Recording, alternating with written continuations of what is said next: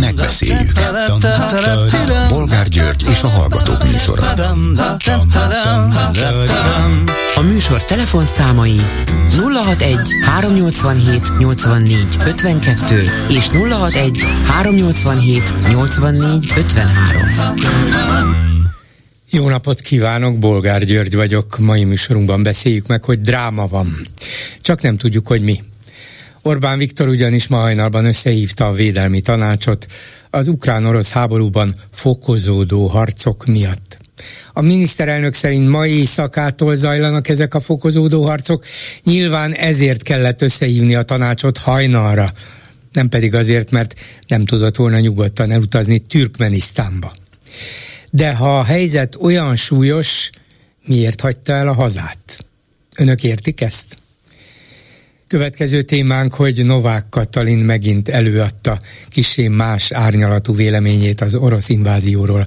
A Neue Zürcher Zeitung című svájci lapnak adott nyilatkozatában azt mondta, hogy Oroszország nem érheti el katonai céljait, ezt nem engedhetjük. És megismételte, hogy ő az első perctől kezdve elítélte az orosz agressziót. Ki van osztva rá ez a szerep? Mit szólnak ezen kívül ahhoz, hogy nem csak új elemek kerültek be a parlament elé benyújtott pedagógus törvénybe, de a, az kétharmados is lesz, vagyis gyakorlatilag gránitba lesz vésve. Az ellenzék akkor sem változtathatna rajta, ha esetleg kormányra kerülne. A Fidesz az örökké valóságnak dolgozik? Mit gondolnak aztán arról, hogy nem csitul a vihar Nagy Ervin és Rákai Filip szóváltása körül, még politikusok is beszálltak. Miért lett ebből ilyen nagy ügy? Milyen jelzése ez a magyar közállapotoknak? És végül beszéljük meg, hogy Csák János kulturális miniszter a tűzbe tenné a kezét Csaba testvérért. Böjte Csabáról van szó. A hírek után megbeszéljük. Megbeszéljük. Bolgár György és a Hallgatók műsora. A műsor telefonszámai 061 387 84 52 és 061 387 84 53. Jó napot kívánok a Klubrádió mikrofonjánál, Bolgár György. Mai műsorunkban beszéljük meg, hogy dráma van. Csak éppen nem tudjuk, hogy mi. Orbán Viktor ugyanis ma hajnalban összehívta a védelmi tanácsot az ukrán-orosz háborúban fokozódó harcok miatt. A miniszterelnök szerint ma éjszakától zajlanak ezek a fokozódó harcok, nyilván ezért kellett összehívni a tanácsot hajnalra, nem pedig azért, mert különben nem tudott volna nyugodtan elutazni Türkmenisztánba. De ha a helyzet valóban olyan súlyos, miért hagyta el a hazát? Önök értik ezt? Következő témánk, hogy Novák Katalin megint előadta kissé más árnyalatú véleményét az orosz invázióról. A Neue Zürcher Zeitung című svájci lapnak adott nyilatkozatában azt mondta, hogy Oroszország nem érheti el katonai céljait, ezt nem engedhetjük.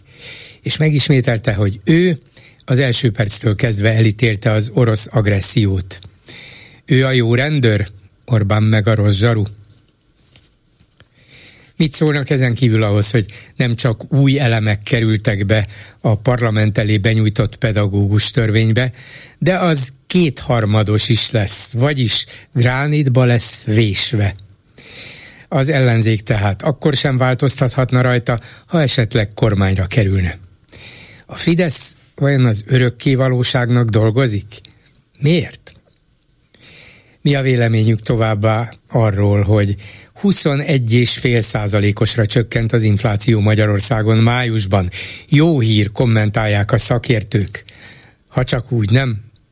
És a nyugdíjasok is boldogan dörzsölhetik a tenyerüket, mert az ő áraik, a nyugdíjas infláció csak 22,9%-kal haladja meg az egy évvel ezelőttit.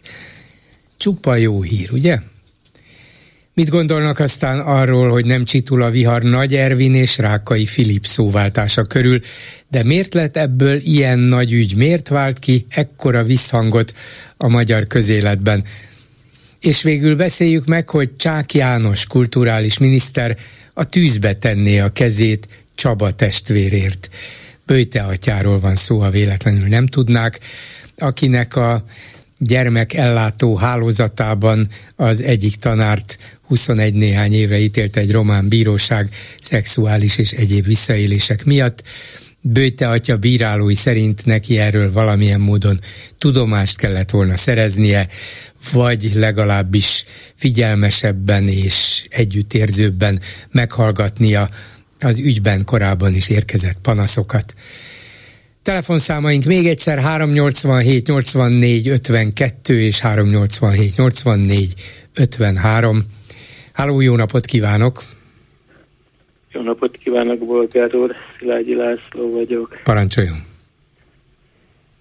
Már egy ideje gondolkodom erősen, hogy egy magam fajta kisember beleszólhat-e a nagy politikába. Úgy érzem, hogy találtam egy módot arra, hogy, hogy ezt a kormányt elzavarjuk. Na. Kicsit távolabbról szeretném kezdeni. Mondjuk borzasztóan hiányoltam a műsoraikban azt, hogy sohasem próbáltok meg reményt adni az emberekben, hogy van, amiben azért bízni lehet. Emlékszik-e, Bolgár úr, biztosan, hogy annak idején a berlini fal le- leomlása előtt százezrek tüntettek Berlinben. És mit skandáltak ők? Mit skandáltak? Hát azt, hogy nem, nem azt, hogy, hogy Honecker takarodj, hanem azt, hogy Gorbi Gorbi. Hát most itt úgy kellene százezreknek tüntetniük, hogy Joe, Joe, Biden, vagy, vagy eh, von der Leyen? Egyet, egyetlen, vagy... egyetlen eh, betűt kellene csak kicserélni a Gorbiban. Talán azt, hogy Gordi. Nagyon kevés szó esik mostanában a méltatlanul háttérbe szorított és csak nem elfelejtett bajnai Gordorról. Pedig én egyedüli megmentőjét a népnek továbbra is benne látom. Őt ugyan megpucsolták 14 előtt, hát a, a, az úgynevezett harcios mesterhez úgy addig mesterkedett, míg ő léphetett elére, és tő, el, elébe is történelmi szerencsétlenség, hogy, hogy ez így alakult, mert többek között ennek köszönhetjük azóta is a kétharmadokat, hogy akkor nem sikerült ezt a hiteles embert, hiteles, de szerény embert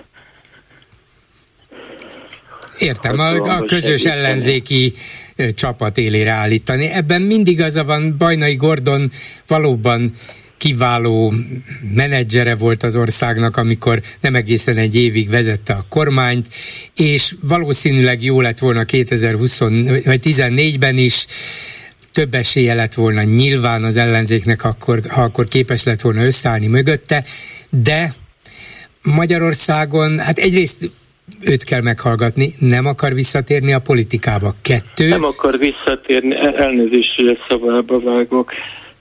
Annak idején se akart miniszterelnök lenni, emlékszünk, hogy, hogy, hogy egymás után hárítgatták el ezt a posztot, vég, végül nagy nehezen ő vállalta el. Hogyha százezrek tüntetnének azért, hogy ő jöjjön vissza, vegye ő kézbe a dolgokat, te, te, terelje végre jó irányba az ország dolgait. Vagyis legy, legyen végre egy megmentőnk.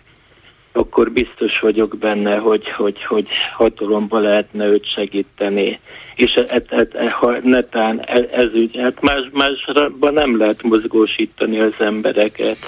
Én legutóbb voltam a pedagógus napi tüntetésen, jó a kétszázan voltunk Uh-huh. Ilyen, ilyen, ilyen ügyekkel nem lehet embereket. Viszont, viszont hogyha, hogyha, hogyha e, az emberek tudják, hogy van valaki, akibe reményüket belehelyezhetik, és addig tüntetnek, amíg a kormány meg nem ijed, akár, akár e, le is mondhat, ha sokáig több százezres tömegek vonulnak az utcára és akkor egyszer csak visszajön Bajnai Gordon, és folytatja ott, ahol tize, majdnem pont 13 éve abba hagyta arra utalnék, amivel kezdte, hogy Gorbi-Gorbi mondták az NDK-s tüntetők, hogy a kelet-berliniek, de Gorbacsov egy vezető politikus volt, aki elindított egy olyan folyamatot, amitől várhatták a berlini fal leomlását. Bajnai Gordon viszont nincs benne a politikában gyakorlatilag tíz éve már. És ha ő nem akar semminek az élére állni, akkor a tömegek százezrei egyrészt nem is emlékeznek már rá, nem is köti össze őket valami olyan vágy, hogy, és, és nem is köti össze őket Bajnai Gordonnal se semmi, hogy hát ő kell nekünk, ő kell, hogy legyen, ami megmentünk, ő, őt kell visszahoznunk, mert csak benne reménykedhetünk. Ez egy kétoldalú dolog. Gorbacsov nélkül nem ment volna a rendszerváltás, ez igaz, de Bajnai nélkül sem menne. Én szerintem semmilyen más módon nem menne. Ez, ez az egyedüli módja annak, hogy itt még ne tizenvolány évre bebetonozottan ez a, ez a kormány uralkodhasson kényekedve szerint. Mondom, a, a személy kiválasztása jó, szerintem is alkalmas volna arra, még akár arra is, hogy egyesítse az ellenzék külön, különböző pártjait az ő irányítása alatt, és az emberek jelentős része elfogadná, hogy igen, ő azért ért hozzá, megmutatta már, bizonyított, legyen de ahhoz kell az ő részvétele és az ő szándéka. Anélkül semmiképpen sem megy, és nyilván az ő szándéka azért hiányzik, mert tudja, nyilván tudatában van annak, hogy az ellenzéki pártok, politikusok nem akarnak egy kívülről jött emberben megbízni megint, elég volt már Kizaj Péterből mondják. De, de, de hát Barnai Gordon már bizonyított, Orbán kormány, Orbán Viktor is bizonyította tökéletesen az alkalmatlanságát. Gordon pedig az alkalmasságát bizonyította, és tömegek hátán ő visszajönne. Ebben én biztos vagyok. Neki nagyon fontos a hazája. Mondom, ha ő erre szándékot mutatna, elindítana egy politikai folyamatot, akár egy kampányt, hogy vissza akarok jönni, látom, hogy az ellenzék egyelőre nem tud mit kezdeni ezzel a egyharmadnál is kisebb pozíciójával, egymás között folytatják a küzdelmeket, ennek nincs értelme, egymást fogják ledarálni, én hajlandó vagyok mindenkit magam mögé állítva egyesíteni ezt az ellenzékit társaságot és remélhetőleg a szavazókat, de még, be kell jelenteni. mondjam, bolgár úr, ő magától nem fog jelentkezni, mert ez a biztos kudarc lenne. Tömegek hátán, tömegek által éjjenezve fog tudni ő visszatérni. Más lehetőség itt nincs. A tömegek honnan én, tudnák én meg, is... hogy ez lenne a dolguk? Ki mondja meg nekik? Hát a média. Aha rosszat, rosszat nem tud. Még, még, még talán rengeteg Fidesz szavazó is, hogy annak idején a, a, úgy, úgymond kellemetlen munkát őre bízták, mielőtt átvették volna a hatalmat. Úgy sokan talán most is azt gondolják, hogy nem ártana egy ilyen ember venné kezelésbe most is a dolgokat. Hát nézzem, mondom, a, a feladatra alkalmas embert választott, csak én nem látom százezreknek a szándékát arra, hogy emeljük a vállunkra, vele együtt sikeresek lehetünk. Szerintem már kiesett a köztudatból, nagyon sokak fejében már csak egy távoli emlék. Jó, csak hát Bolgár úr ezzel most is a reménytelenséget sugalja. Én, ne, én, én, én igyekszem reményt... dolgot ne. próbáltam uh-huh. Elvázolni. Nézze, én akkor is a reményt próbáltam sugalni, amikor 2021-ben és 22-ben az ellenzék összefogott, voltak baljós jelek, de végig azt próbáltam sugalni, hogy van remény, van remény, rajtunk múlik, választókon múlik, és igyekeztem nem felnagyítani a különböző konfliktusokat, ellentmondásokat. Most nem vagyunk abban a helyzetben, hogy bármi múljon azon, hogy éppen hogy áll össze az ellenzék, vagy hogy nem, mert nem múlik semmi, még a legközelebbi választás is csak egy év múlva lesz, de nem vagyok ellene annak, hogy Bajnai Gordont valaki reaktivizálja, legyen ez ő maga, vagy legyenek olyan politikai erők, vagy legyenek olyan civilek, akik azt mondják, hogy ő a mi emberünk, és keressék meg. Tehát nem vagyok ellene, csak azt mondom, hogy erre sok reményt, realitást e pillanatban nem látok. Ő, ő maga soha se fogja magát aktivizálni. Politikus nem lehet. Mi, mi, mi, mi, mi, eltakarítjuk ezt a kormányt, fel tudjuk mutatni, hogy íme ő az alternatíva, mert eddig alternatívát nem uh-huh. tudott senki felmutatni. Igen. Hát azt is lehet, hogy takarítsuk el, és akkor van emberünk, aki rendet tesz, ő Bajnai Gordon. Igen. Ezt lehet. Jó, köszönöm szépen. Én is. Viszont hallásra. A vonalban pedig Kálmán Olga, a DK országgyűlési képviselője, elnökségének tagja. Szervusz Olga! Szervusz, van emberünk, aki rendet tesz, úgy hívják, hogy Dobrev Klára. Gondoltam, hogy ez lesz az első szavad, az és nagyon helyes. igen, igen. De ugye te is tudod, ha már itt elkezdtük, és nagyon sokan alkalmasnak tartják őt a munkára, csak mindig akkor följön az, hogy de a DK, de a Gyurcsány, és a bajnait nem lehet ilyen közvetlenül kötni sem a párthoz, sem Gyurcsányhoz, tehát akkor ő mégiscsak jobb volna, és elindul egy megint csak partalan és sehova nem vezető vita, de abban megegyezünk gondolom mi ketten is, hogy Bajnai Gordon egy alkalmas ember volna szinte mindenre. Szerintem abban tudunk megegyezni, hogy aki még így 2023-ban is azt mondja, hogy jaj Gyurcsány, jaj Gyurcsányon nem, miért az a Fidesz kottájából játszik. Orbán Viktor igazi ős ellenségének Gyurcsány Ferencet tartja. Nem véletlen, hogy bárki indul, legyen az Karácsony Gergely, Dobrev Klára, Márki Zaj Péter, mindig ott szerepel a plakátokon Gyurcsány Ferenc, hogy azt üzenje az ember, hogy Gyurcsány van a háttérben. Ha Gyurcsány Ferenc elköltözne Skandináviába, Amerika, nem tudom, akkor is ő lenne a Fidesz szótárában a háttérben. Ez Orbánnak a forgatókönyve, aki 2023-ban még mindig gyurcsányozik. Lehet, hogy, hogy, hogy akár jó indulatból az ellenzéket féltve teszi ezt, akkor is vegye tudomásul, hogy Orbán kottájából játszik mindenki, aki azt mondja, hogy Gyurcsány Gyurcsányjal nem lehet, Gyurcsány miatt van az, hogy Orbán hatalmon van. Nem, azért van, mert ez a, ez a kormány valami hihetetlen önkényuralmi rendszert épített ki ebben az országban, a választási rendszerestől, igazságszolgáltatás rendszerén keresztül, az alkotmánybíróságon át, a törvényhozásban, a rendeleti kormányzásban és a kultúrpolitikában, hogy elérkezzünk a közös témánkhoz. Igen, mert erről a Rákai Filip ügyről akartalak kérdezni, még egy mondatot erre, hogy persze a Bajnai Gordon valamiért vissza akarna térni a politikába, nem akar zárójel.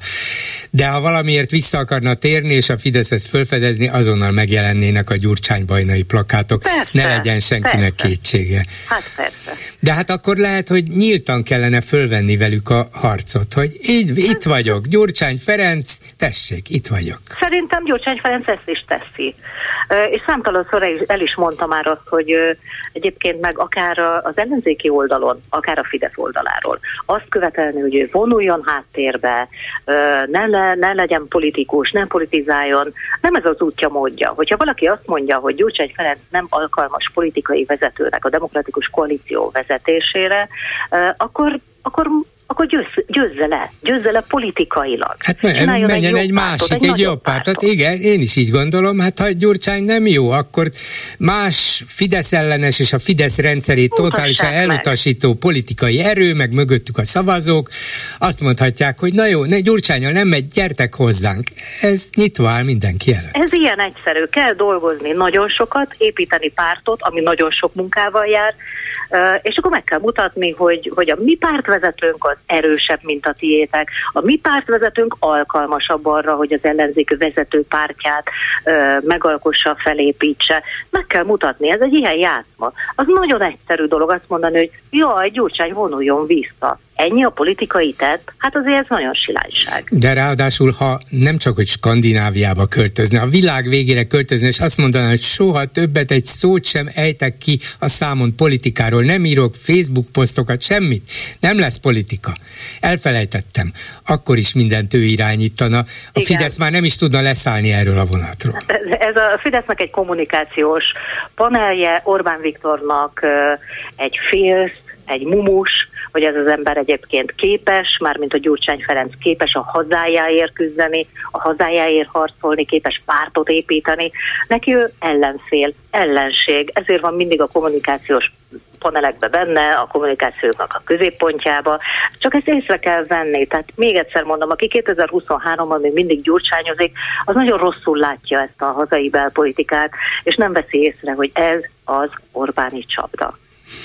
Igen. Na, de miért szálltál bele ebbe a Rákai Filip, Nagy Ervin párbajba, ami a maga módján lehet, hogy érdekes, meg politikáról is szól természetesen, de hát mégiscsak két ismert ember magán párbaja, érdemes ezt olyan nagyra fölnagyítani, hogy, hogy egy országgyűlési képviselő is elmondja a véleményét, ami nyugodtan lehet, csak kell, kell ezekbe a vitákba még többet beletenni? Mert ez nem egy magánpárbaj. Ez is egy korrajza az Orbán rendszernek, az Orbáni úgymond kultúrpolitikának. Mondjuk én azt visszautasítom, hogy ez egy kultúrharc vagy kultúrháború lenne. Nem. Nincsenek azonos szinten, azonos súlycsoportban a szereplők ebben a vitában. Az egyiknek van szakmai tette, múltja, érdeme, egy zseniális színművész, a másik pedig a hatalom tenyeréből evő, Egyébként túl sok, hát ha most megerőltetjük ketten az agyunkat, akkor szerintem ketten se tudunk túl sok mindent felsorolni, hogy ő szakmailag mit tett le az asztalra. De ettől függetlenül egy nagyon fontos bástyája az Orbáni rendszernek. És a, akkor, amikor amikor valakiről teljesen nyilvánvalóan tudjuk, hogy ő a Fidesz kitartottja, eltartottja, kegyence, ő neki megy ilyen, ilyen stílusban egy, egy olyan embernek, aki viszont tényleg a tehetségével és a szakmájával tesz valamit az asztalra, hát akkor bizony szerintem minél többünknek kötelessége megszólalni. Én ahogy ebbe a, a vitába beszálltam, le is írtam, hogy, hogy én azt gondolom, hogyha ha tényleg folyamatosan valaki tenyérből letetnek, akkor annak egész egyszerűen mindig előre billen a feje, mindig lefelé hajlik a feje, úgy próbál újabb és újabb zsíros mócsingokat kiharapni, falni ebből az etetőkézből. Aztán egyszer csak így beszűkül a látótere, a realitás érzéke, alázatos szolgaként viselkedik, hűséges talpnyalóként viselkedik, és ő már nem tudja valószínűleg eldönteni, hogy ebben a világban mi a helyes, vagy mi a nem helyes. Ő, az ő szem előtt egyetlen egy dolog uh, lebeg. Minél jobban megfelelni az ő gazdájának, minél zseniálisabban mutatni, hogy ő az igaz magyar, amit ő tesz az asztalra közpénz milliókért vagy milliárdokért, az szolgálja a nemzet érdekét, és mindenki más, legyen az bármilyen területes színház, színész, filmipar, zeneipar, hát az valami alá ez is megint, a, mondjuk visszakanyarodjunk a 2023-ban gyurcsányozni. Tehát aki azt gondolja, hogy ezek az emberek tényleg a magyar kultúrát ápolják, azt tartják szem nem, feladatot teljesítenek a mi pénzünkből, iszonyatos pénzekből. Itt nem értékekről van szó, hanem, hanem ugyanarról a fideszi, fideszes agymosásról, nemzetieskedésről és arról az alapmondatról, hogy aki nem fideszes, az hazáruló. Közben elgondolkoztam, hogy szerinted Rákai Filip nem tett semmit az asztalra, de szerintem egy valamilyen új matematikai sejtést fognak róla elnevezni, ez lesz a Filip sejtés, hogy két millióan vagyunk, ugye? Ez a bizonyos ja, hát választási hát gyűjté, gyűlés. Ott a Kossuth téren nyilván megalapozta ő a jövőjét, megalapozta azt, hogy ő pártkatonája ennek a rendszernek, meg is fizetik pusásan, és ne felejtjük el, hogy ez, ez egy ilyen, ilyen dominó, vagy ilyen hálózat, ilyen piramis hálózat. Tehát akkor, amikor az egyik Facebook portálról, vagy Facebook igen, oldalról kiderült, hogy, hogy milliárdokat költenek el a Facebookon hirdetésre, és hogy mégis az honnan? Hát adományokból. De ki, ki kinek van ekkora? Hát Rákai Filip adománya, tehát, hogy még akkor a kapott pénzt, azt nyilván meg is kérik, hogy hova kell befektetni, valamelyik jobboldali szócső propaganda orgánumot kell belőle támogatni. Ezek komplet hülyének néznek mindenki, de tényleg komplet hülyének. Igen, hát ez az egyik dolog, hogy komplet hülyének néznek minket valóban.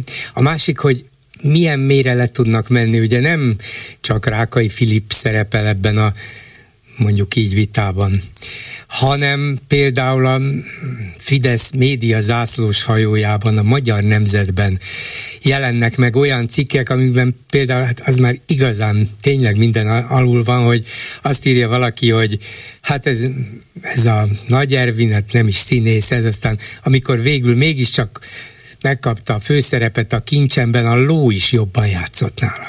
Szóval, Jó, hogy hát idáig, idáig lemenni, hát ez, ez egyszerűen borzasztó, hát akár politikai vita, akár kultúrpolitikai, vagy kultúrharc, hova jutottunk tényleg? szánalmas, tényleg szánalmas, és mondom, soha ne felejtjük, ezekből, ezek, a, ezek az emberek tenyérből etetett, nagyon jól táplált, közpénzből jól táplált, úgymond kultúrharcosok.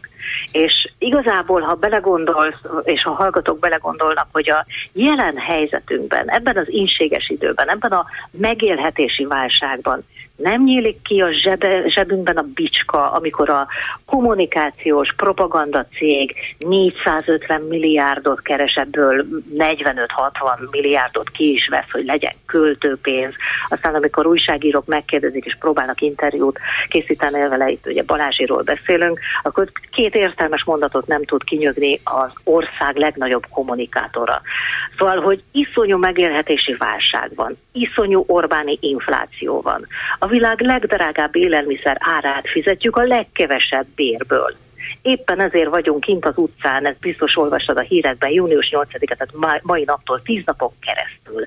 Közel ezer helyen találkozhatnak a vende- az emberek velünk, és petíciókat írhatunk alá, és petíciót írnak alá az emberek az aláírásgyűjtésen, mert hogy egész egyszerűen az Orbán rendszer legnagyobb hazugságáról le akarjuk lántani a leplet.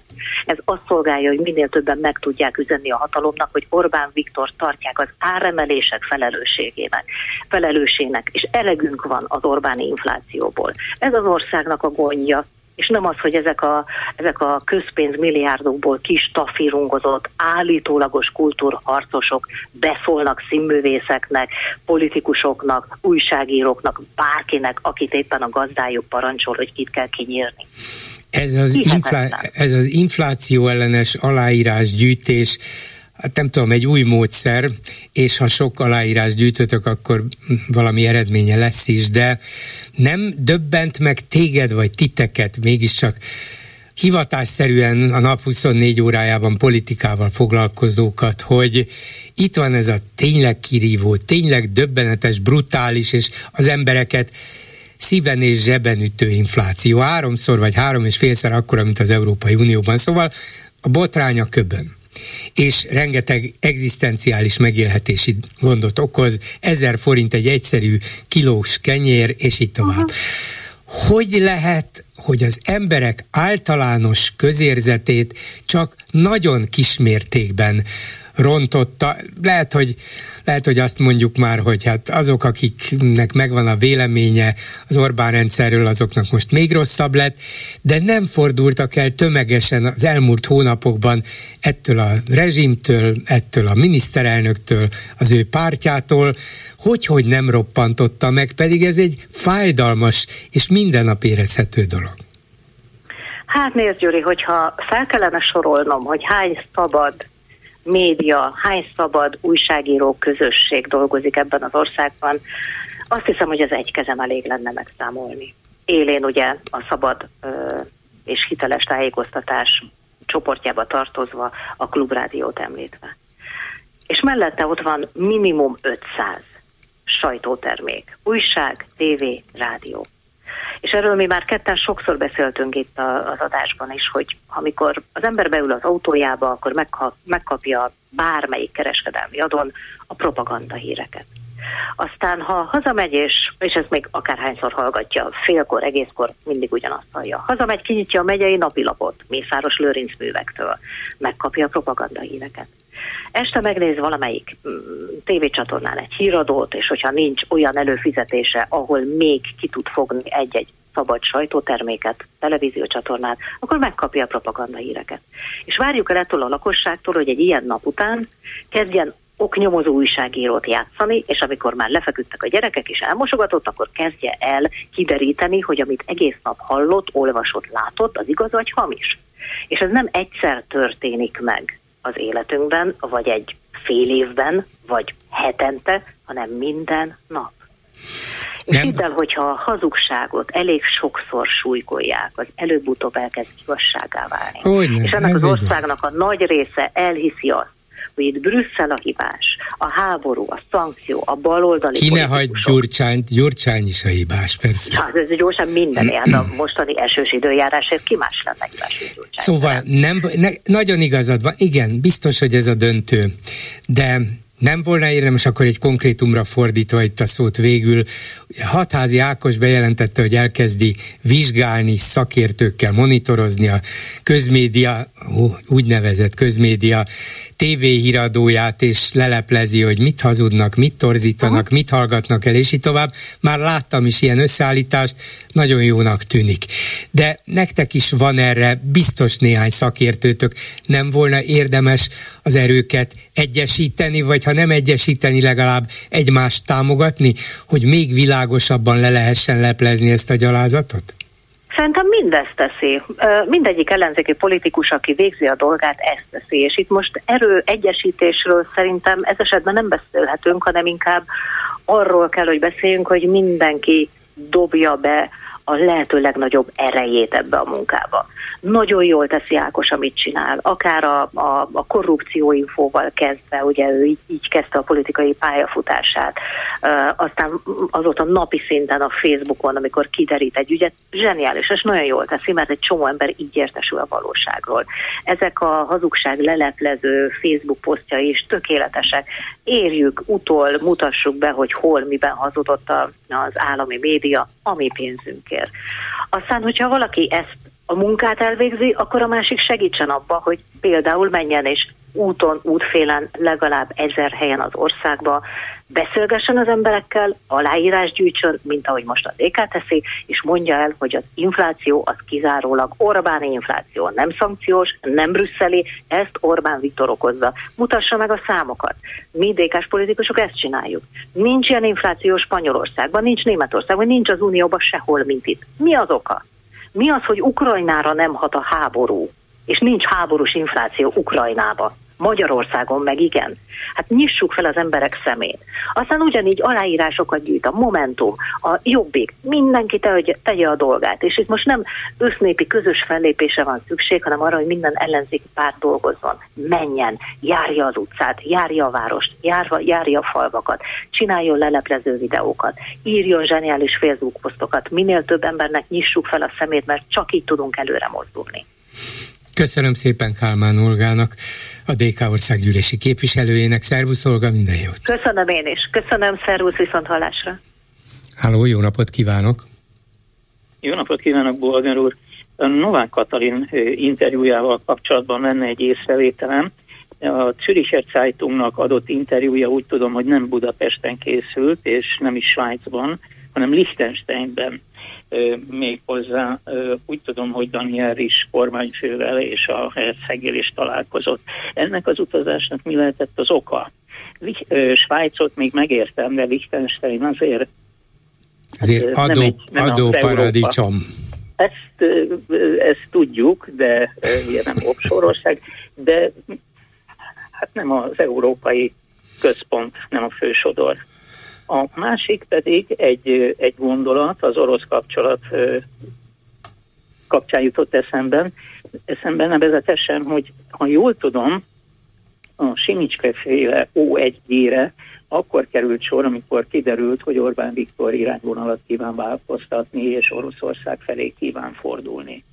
Ha én jól emlékszem, a kirohanás és a az interjú akkor. Hát igen, Simicska kirohanásából erre lehetett igen. következtetni, hogy valóban ez volt-e a, a szakítás oka, azt nem tudjuk persze, mert ez a És Simicska ugye, verzió. nem dobta le az atombombát, amit mondott, mert úgy gondolta, hát, hogy inkább igen, igen. öregszik meg családjával együtt, mint hogy valami történjen. Így van, Azóta de Simicska azt konkrétan Simicska, bedobta, hogy a Orbán igen. szerint az RTL klubot meg kell szerezni, és majd a rossz atommal megvetették. Igen, igen, igen, erre gondoltam.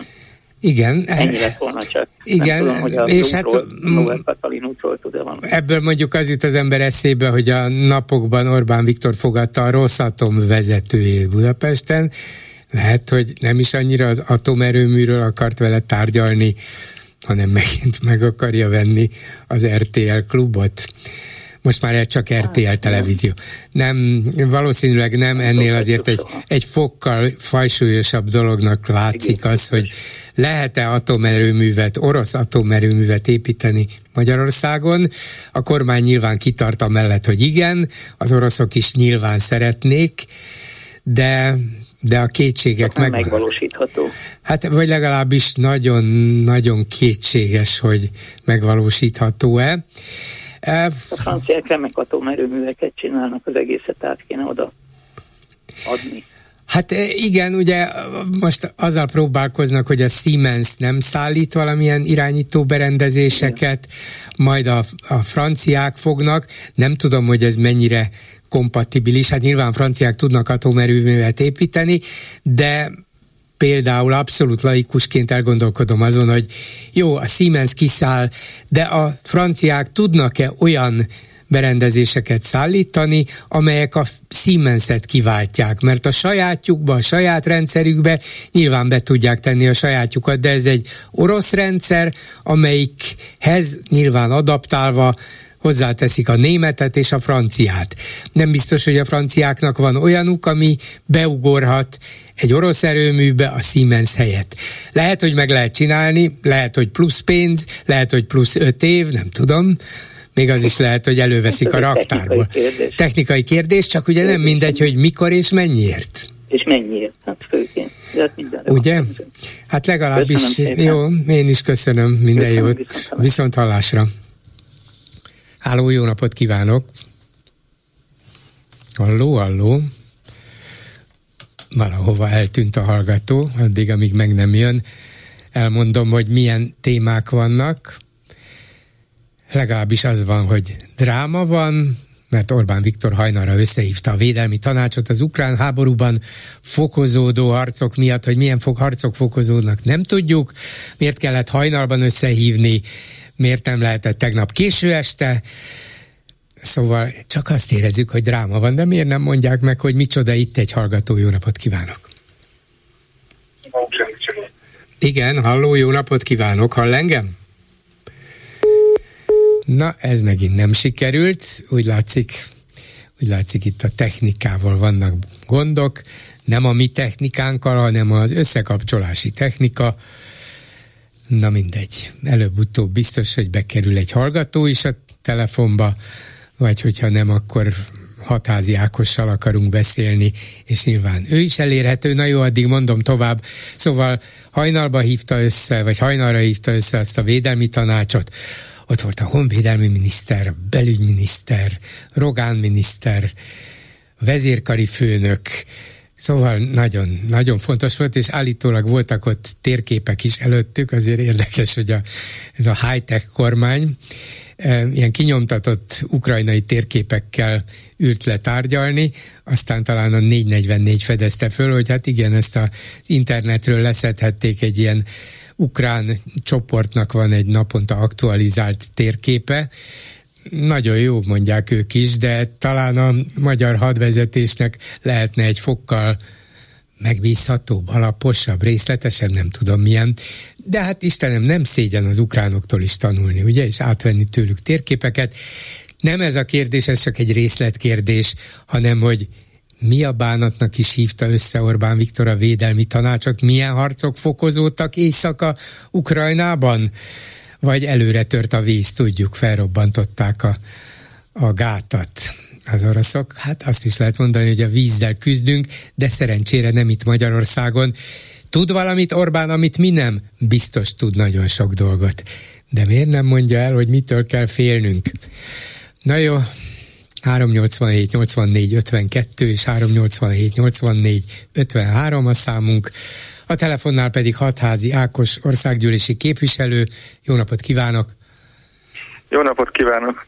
Akit azzal kapcsolatban kérdezek, hogy néhány nappal a beszélgetésünk után látom elindult a propaganda figyelőjük, és nagyon érdekes, alapos és sokat mondó konkrét beszámolóik vannak arról, hogy ebben az úgynevezett közmédia híradóban, vagy M1 híradóban este fél nyolckor mik szerepelnek, hogyan szerepelnek, miről beszélnek, és miről nem, és hogyan. Milyen, milyen az első benyomása önnek arról, hogy hogy sikerül ezeket a híradókat figyelni, összeállítani egy ilyen nagyon konkrét véleményt, és mennyire hatásos, érkeznek-e vélemények hozzá? Én magam nagyon meg vagyok elégedve, és nagyon hálás vagyok annak a mazoista honfitársunknak, aki ezt elvállalta, és nagyon ö, ö, ö, nagy részletességgel ö, mutatja be ezeket a híradókat. Ugye azt kell tudni, hogy elvileg létezik egy olyan testület, amelyiknek ezt figyelnie kellene, és ez a testület ez szokott is kiadni bizonyos számításokat, és akkor kiírja, hogy ennyit szerepelt a kormány, annyit szerepeltek az ellenzéki pártok másodpercben, csak hát éppen ugye ö, ö, arról feledkezik el, hogyha mondjuk egy ellenzéki párt szerepelt, akkor az is bele van írva, amikor Ócsáról a, híradóban.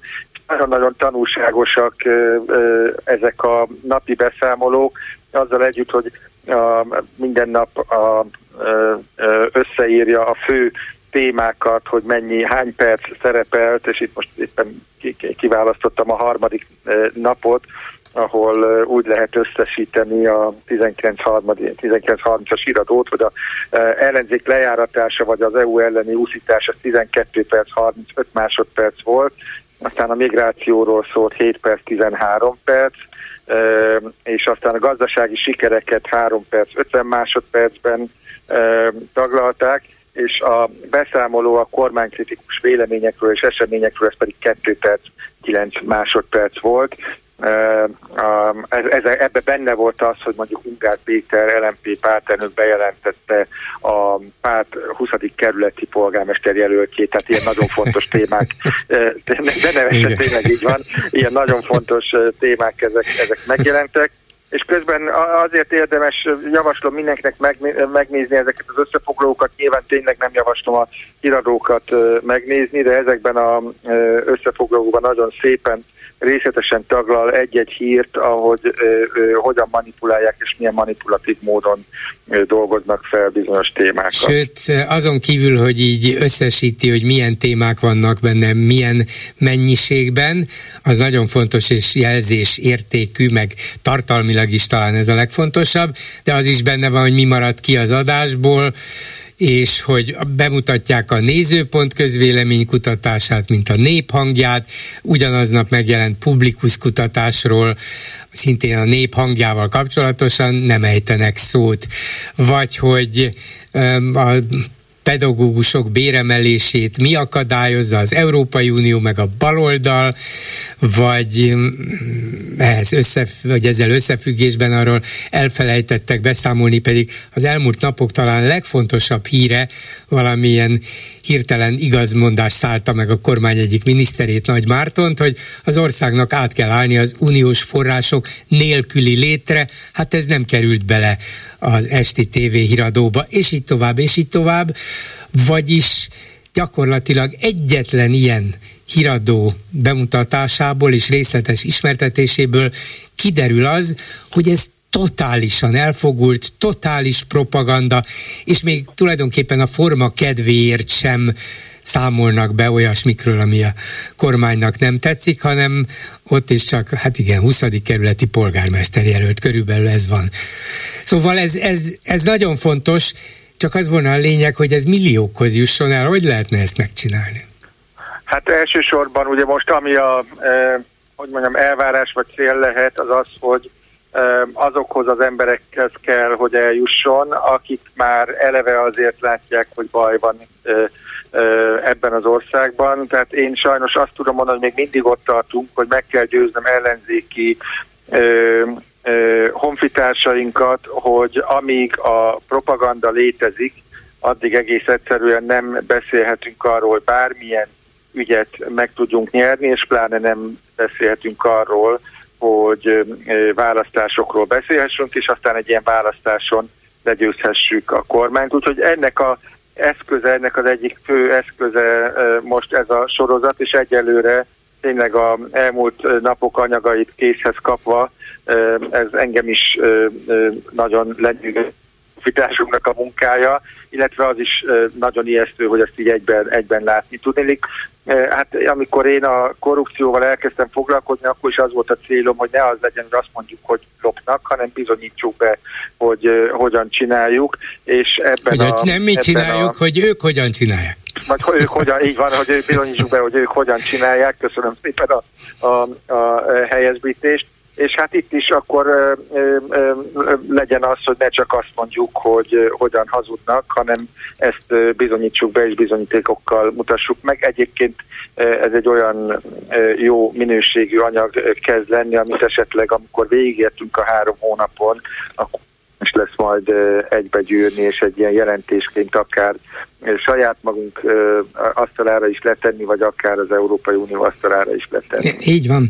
Van még egy olyan elem, ami ebben nem szerepel, de az is lehet, hogy a az idők során majd a monitorozó szakember azt fogja mondani, hogy jé, hát ezzel is foglalkozni kell, de az ön figyelmébe ajánlom minden esetre, hogy a képeknek is nagyon nagy szerepük van. Az, hogy az ellenzéki politikusok nem csak, hogy alig szerepelnek ott, de ha szerepelnek, akkor olyan képi összefüggésben úgy bemutatva, hogy az embernek csak valami szörnyűség jusson róluk eszébe. És ezzel lényegében tönkreteszik őket, bemutatják szinte magát az ördögöt, hát látjátok rajta, hogy ez milyen, hogy néz ki, mit, hogy gesztikulál, hogy ordibál, hogy mutatja, hogy vetkőzik ki emberi mi voltából, és így tovább. Szóval olyan módon dezavuálják az ellenzéki szereplőket, ami lehet, hogy a szövegből nem feltétlenül, vagy nem mindig derül ki, hanem a képekből. Hát ezek, hát ezek nem is emberek. Hát hogy, hogy jönnek ezek a mi szent vezetőink közelébe? Vagy egyáltalán, hogy... Egészen biztos, egészen biztos, hogy jogos.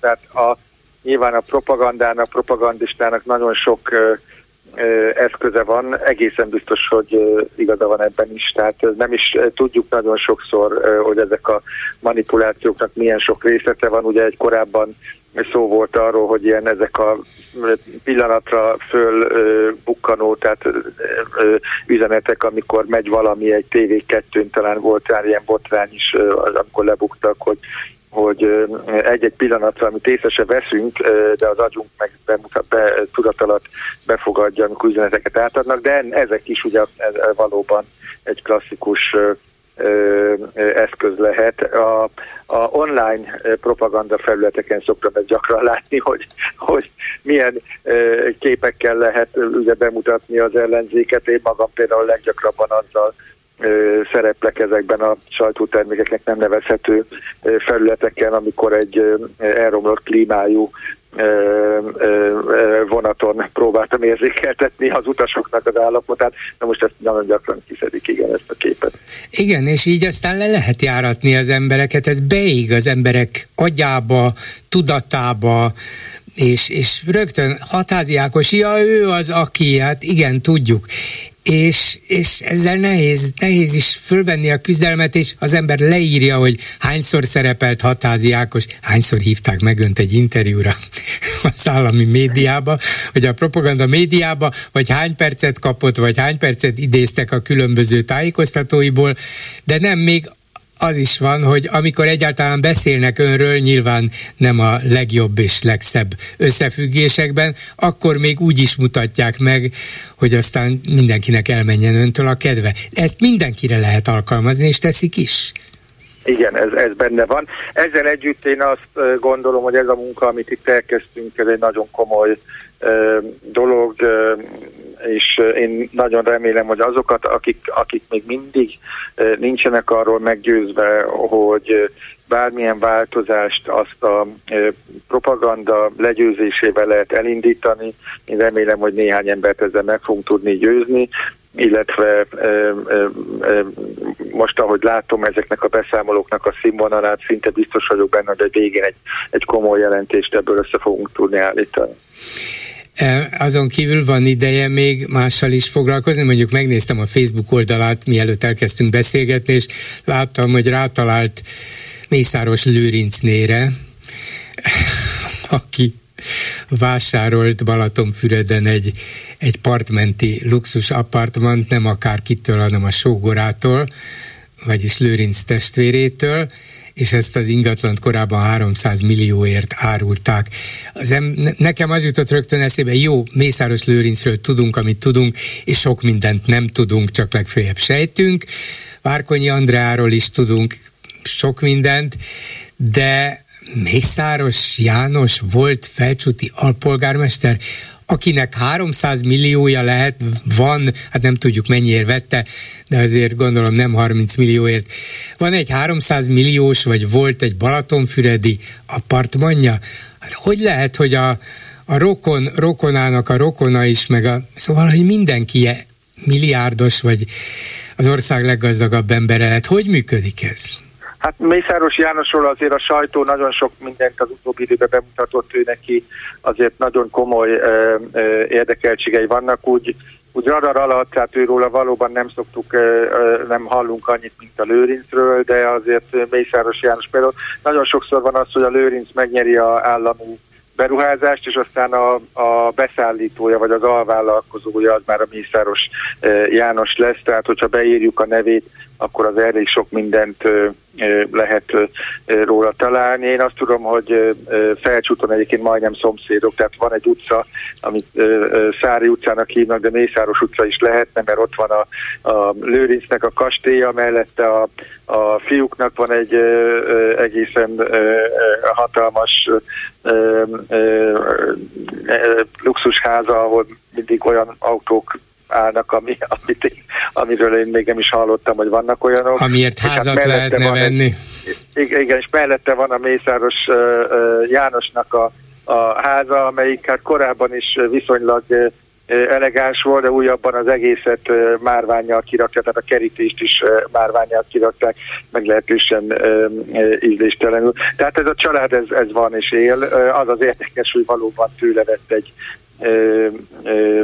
Balaton parti luxuslakásra. Hát lehet, hogy a... hozzánőtt a, a testvérhez, és, és úgy, úgy adta el a testvére feleségének, hogy hát néha, néha egy-egy napra oda is mehet, és biztos szívesen fogják látni. Családon nem belül, akar, igen, igen, nem akarja, nem akarja, hogy teljesen elszakadjon Fürettől. Mit tud ez a Mészáros János egyébként? Ő mihez ért? Ő is gázszerelő volt, vagy mit, mit csinált? Hát én hát nem professzor, biztos, hogy nem volt professzor, tehát úgy tudom, olyan fuvarozás, ilyesmikkel foglalkoztak, de minden esetben nagyon sokféle cége van, környezetvédő cége, és nagyon sokféle cége. Na, tessék, hát akkor... Beleolvasgattam, nehéz, ezt, nehéz követni, hogy mi mindenhez ért ez az ember. Szóval itt mindenki mindenhez ért abban a családban, vagy abban a családi körben. Lehetséges. De igen. erről nem, nem fognak beszámolni a, az M1-ben, gondolom, meg a Kossuth Rádió. Igen. Arra egyébként kíváncsi vagyok, talán ön is figyelni fog rá, hogy a három hónap alatt Mészáros Lőrinc neve egyáltalán elhangzik-e az m 1 Talán... Majd megnézzük, igen, igen. Néha biztos, hogy volt, mert hogy, hogy ő ilyen nagyon nagy adományozó, bár Jaj, tényleg. Aha. olyan nagyon sokat nem adományozott. Legutóbb azt láttam, hogy 800 milliót kért a Felcsúti Akadémia számára, hogy fedett füves pálya is legyen, mert eddig az hiányzott. Tehát volt fűtött talajú műfüves pályájuk, amint télen tudtak edzeni, de úgy látszik fáztak a, a, a aranylábúak, és hát most egy fedett füves pályára kapott 800, vagy kért és kapott 800 millió forint adófizetői pénzt, holott a, ugye az adó, vagy a, az, az ő vagyon gyarapodásából, hogyha kiszámoljuk, akkor ezt olyan három-négy napi keresetéből ő maga szerette volna, de hát annyira azért nem szép ember, de gavallér, de ezek szerint annyira nem gavallér. Mészáros Lővény. Köszönöm szépen Hatházi Ákos független országgyűlési képviselőnek, jó munkát, viszont hallásra! Köszönöm, viszont hallásra! Megbeszéljük. Bolgár György és a Hallgatók műsora. A műsor telefonszámai 061 387 84 52 és 061 387 84 53. Röviden a mai témákról valamilyen dráma van, csak nem tudjuk, hogy micsoda. Orbán Viktor ma hajnalra összehívta a védelmi tanácsot az ukrán-orosz háború fejleményei miatt. Szerintem ma éjszakától fokozódó harcok zajlanak a fronton, és hát nyilván ezért kellett hajnalra összehívni ezt a védelmi tanácsot, nem pedig azért, mert utána ő elutazott Türkmenisztánba, de ha tényleg olyan súlyos a helyzet, akkor miért ment ő el? Nem itthon volna a helye? Novák Katalin megint előadta egy kicsit más árnyalatú véleményét az orosz invázióról, ezúttal a Neue Zürcher Zeitungnak, és azt mondta, hogy Oroszország nem érheti el katonai céljait, ezt nem engedhetjük.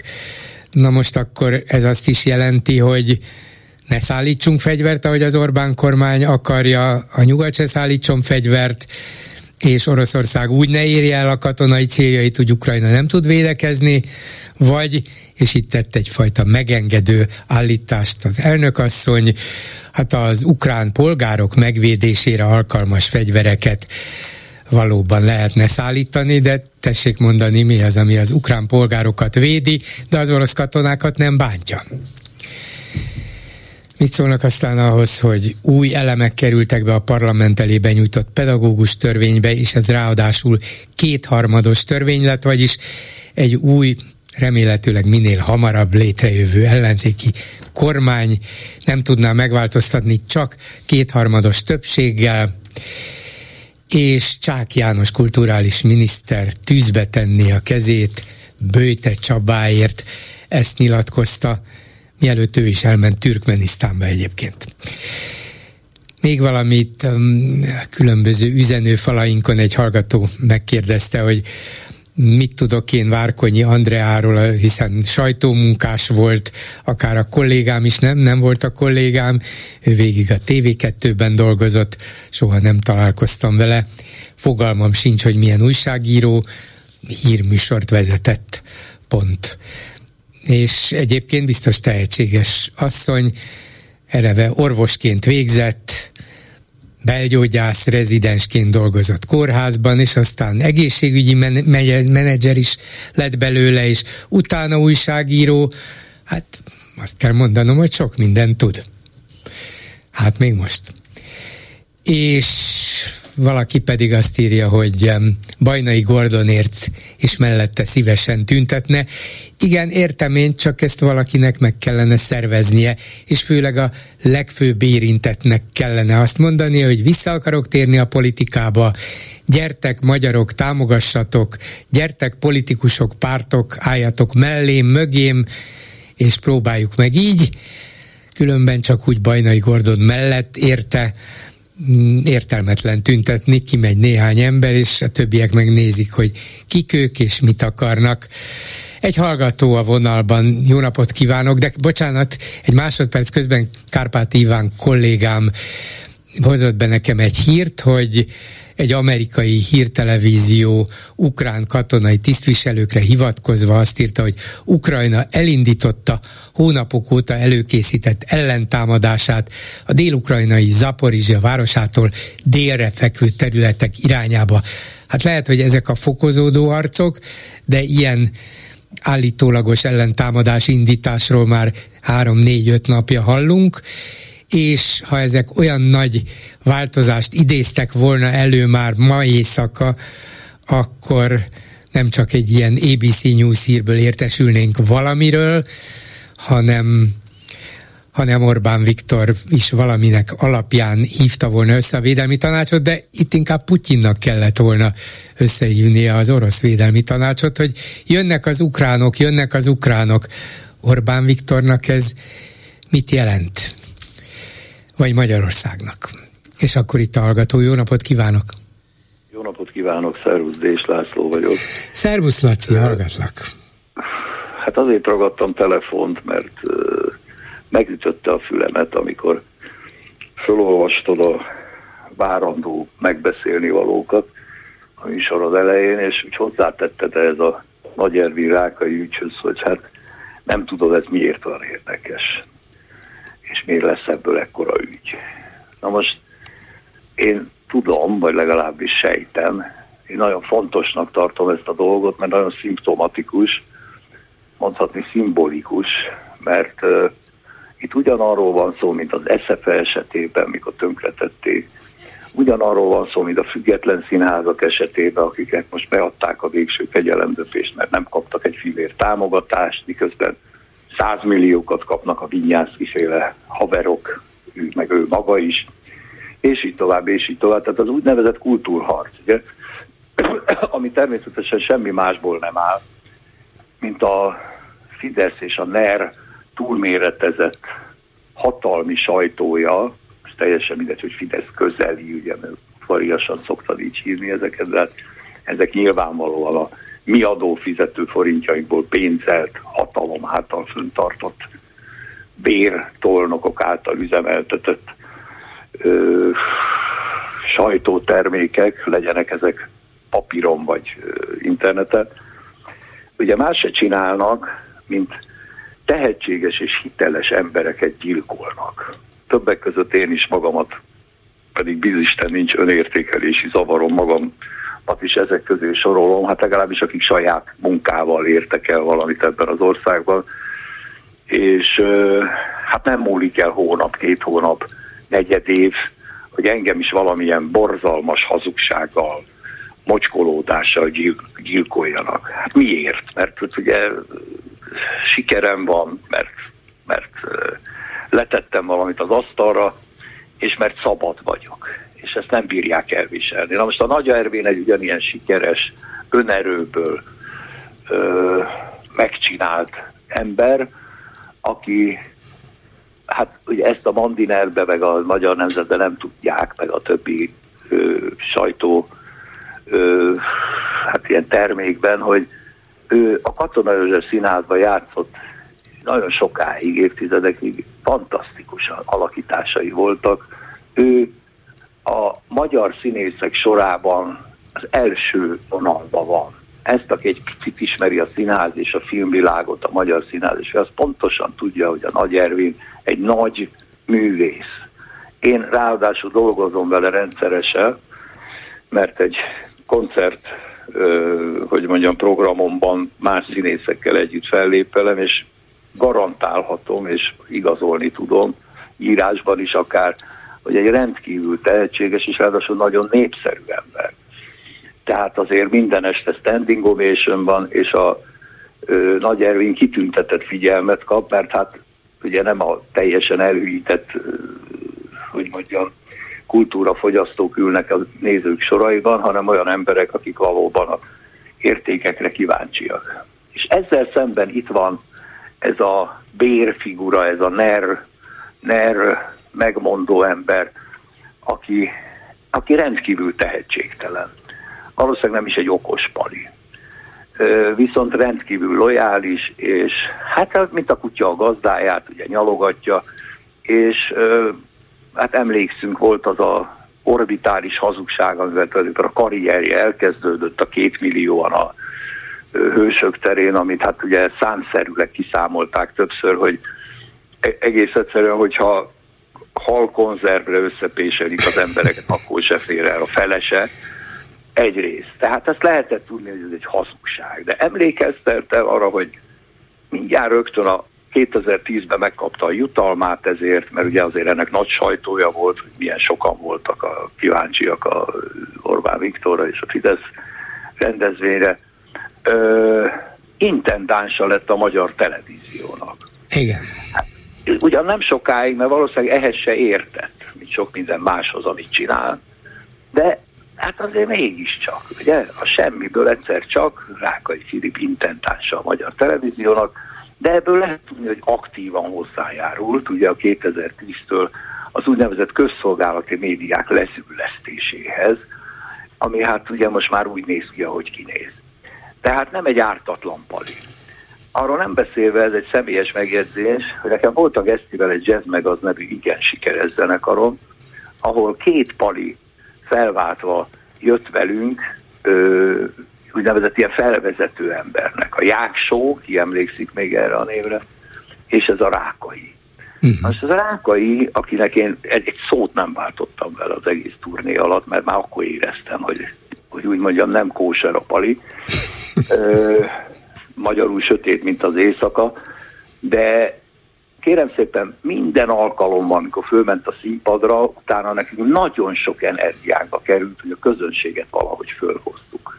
Tehát annyira tehetségtelen volt. Már akkor látszott, hogy valami olyan hihetetlenül nem tudta, hogy mi az, amit neki csinálni kell, illetve tudta, csak nem tudta megcsinálni, hogy utána nagyon sok, több, több dalon keresztül kellett dolgoznunk, hogy, hogy egyáltalán nulláról el tudjunk indulni a koncerttel, mármint hangulatban. Igen, igen, igen. Úgyhogy ez egy ilyen pagi. Na most hát ugye tényleg milliárdos lett közben, tehát elképesztő, nem tudom, hogy tudják a hallgatók, hogy Badacsonyőrsön a egész Balaton, vagy a Badacsony egyik leggyönyörűbb helyén, az egész Badacsony legnagyobb volt kastélya az övé, elképesztő utakat csináltak neki, melvédeket, falak, nem, nem, nem, tehát leírhatatlan. Tudom, mert nekem a közelben van házam, hát valami szerényebb, és valami döbbenetes. Tehát ez egy, ez egy nagyon jellemző dolog, hogy egy ilyen ember nekiáll, és elkezdi mocskolni nem csak a ö, Nagy Ervint, hanem, ha, hanem vádaskodik és elkezdi mocskolni a Silingárpádot, aki azért mégiscsak a 20. század egyik legjelentős végének egyik legjelentősebb magyar rendezője, és a feleségét, ami én címeres hazugságokat közöl. Ebben a témában egyébként már megszólalt például a Grillus Dorka, aki igen, felhívta igen. a figyelmét ennek a rákainak, hogy, igen, hogy ki, az a, ki az a siling. Hát igen, nem csak az, hogy, hanem, hogy valami árufeltöltők, meg nem tudom micsoda, tehát hogy ennyire vitték, ez egy hazugság. A Siling Árpád rendszeresen és folyamatosan rendez külföldön, különböző nyugati országokban, nagyon sikeresen, és így tovább. A felesége pedig, pedig folyamatosan játszik franciáuk szerepeket. Szóval dolgoznak magyar létükre, a magyar ö, művészként a magyar kultúrának hoznak dicsőséget. Böcsülni kéne őket, tisztelni, mélyen fejet hajtani, és nagyon sajnálni, hogy elüldözték őket ebből az országból. Úgyhogy, e, hát akkor nem beszélve, hogy egy ilyen pali, aki életébe, hát mi köze volt ennek a filmhez? A hírtévében nem, egy nyilatkozatban, valamelyik mondom ilyen neres sajtótermékben kijelentette, hogy az egész kommunista ö, filmgyártás egy gyalázat, egy rongy, egy szar, Na most ez azt jelenti, hogy Jancsó Miklós, Fábri Zoltán, Makkároly, nem sorolom tovább. Ez mind szar, ez mind kidobandó. Majd ő megmutatja.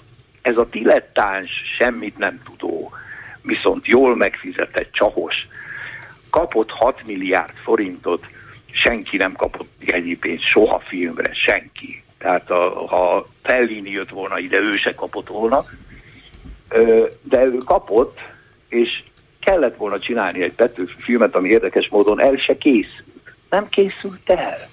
Hát mi van az? Pedig volt hát egy bizonyos valóan... nevezetes dátum, akár Hogyan? a két, pedig volt egy bizonyos nevezetes dátum, akár a születésének 200. évfordulója, hát akár március 15-e, igen. Így van. De valahogy... Hát ezt már leg, legfeljebb csak a izére, október 6-ra lehet bemutatni majd az aradi vértanukra, ha egyáltalán elkészül addigra. De minden esetre, vagy a fegyverletételre, ugye 49. augusztus előtt. Tehát, eh, na most egy ilyen ember csinál a Petőfiről filmet, ugye, hogyha ezek ismernék rendesen a Petőfit, akkor betiltanák. Hát akkor betiltanák józan észre, mert egy olyan ember, aki olyan verseket írt, mint a dicsőséges nagyurak, az akasszátok fel a királyokat és a többi, akiről pontosan lehet tudni, hogy egy elkötelezett baloldali, liberális, még ha ezek kicsit mást is jelentettek 48-ban, teljesen mindegy, egy szociálisan érzékeny, a nemzeti kérdésekben mérhetetlen haladó, a zsidó kérdésben mérhetetlenül haladó korát megelőző, magányosan is maradt egyébként. 48. március 15 után ő, ő tulajdonképpen iszonyú népszerűtlen lett, Igen. éppen az ilyen elvei miatt. És a, a tekintélyt aztán jogokat abszolút... A igen, a tekintélyt aztán... a nemzetőrség, és így tovább. A tekintélyt aztán végképp nem tisztelte, és ez egy mostani tekintélyuralomban, hát nem biztos, hogy Ugyan annyira kérem. szimpatikus vonás, ugye? De hát Ugyan hát mindegy, minden. azért a pénz pénz, az milliárd az milliárd, és Rákai Filip Rákai Filip. Minden ízében azért harcolt a Petőfi, amit ezek most itt létrehoztak. Az ellen harcolt igen, pontosabban. Igen, igen. Az ellen harcolt. Minden De... ízében. Ez egy szabad ember volt, és mondom, egy baloldali liberális. Úgyhogy ez, ez egy nagyon Na de ha egy ilyen dolog. Rákai Filip a szájára veszi Nagy Ervint, aki valóban az ország egyik legkiválóbb színésze, Erről akkor van. igen, én értem, hogy, és teljesen igazad is van, és egyet is értek veled, hogy hogy merészeli.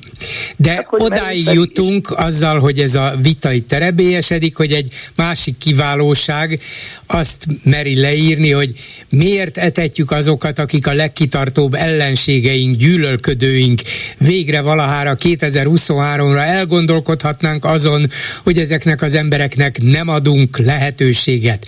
Lehetne valami ilyesmit?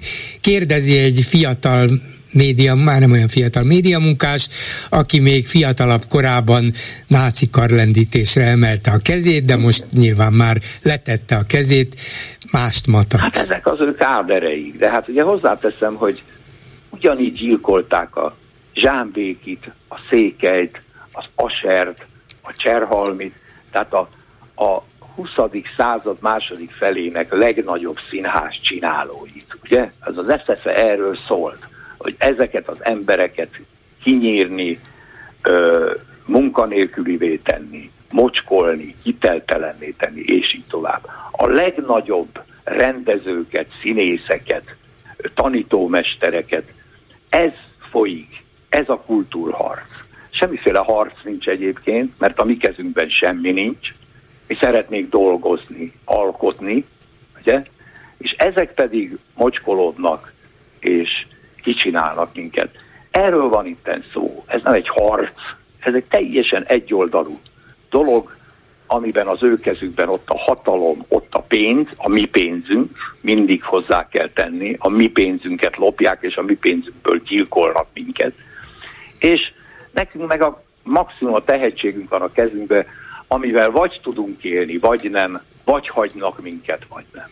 Hát most éppen, most éppen, nem akar, most éppen nem akarnak hagyni, majd ha két millió em, ember előtt fújod a szakszofonodat, és a két millió ember között ott lesz egy bizonyos Orbán Viktor is, akkor majd hagynak. Jó. jó hát Ezt nagyon megadóan mondtad. Oké. Okay. Igen. Oké, okay, hát szóval csak ennyit akartam mondani, hogy ez egy fontos dolog, sajnos. Igen. Ez egy nagyon szimbolikus, fontos dolog. Köszönöm szépen, hogy jelentkeztél, Laci. Szervusz, minden jót neked is. A vonalban pedig Kunhalmi Ágnes, az MSZP társelnöke, országgyűlési képviselője, és oktatási politikusa is. Jó napot kívánok! Jó napot kívánok!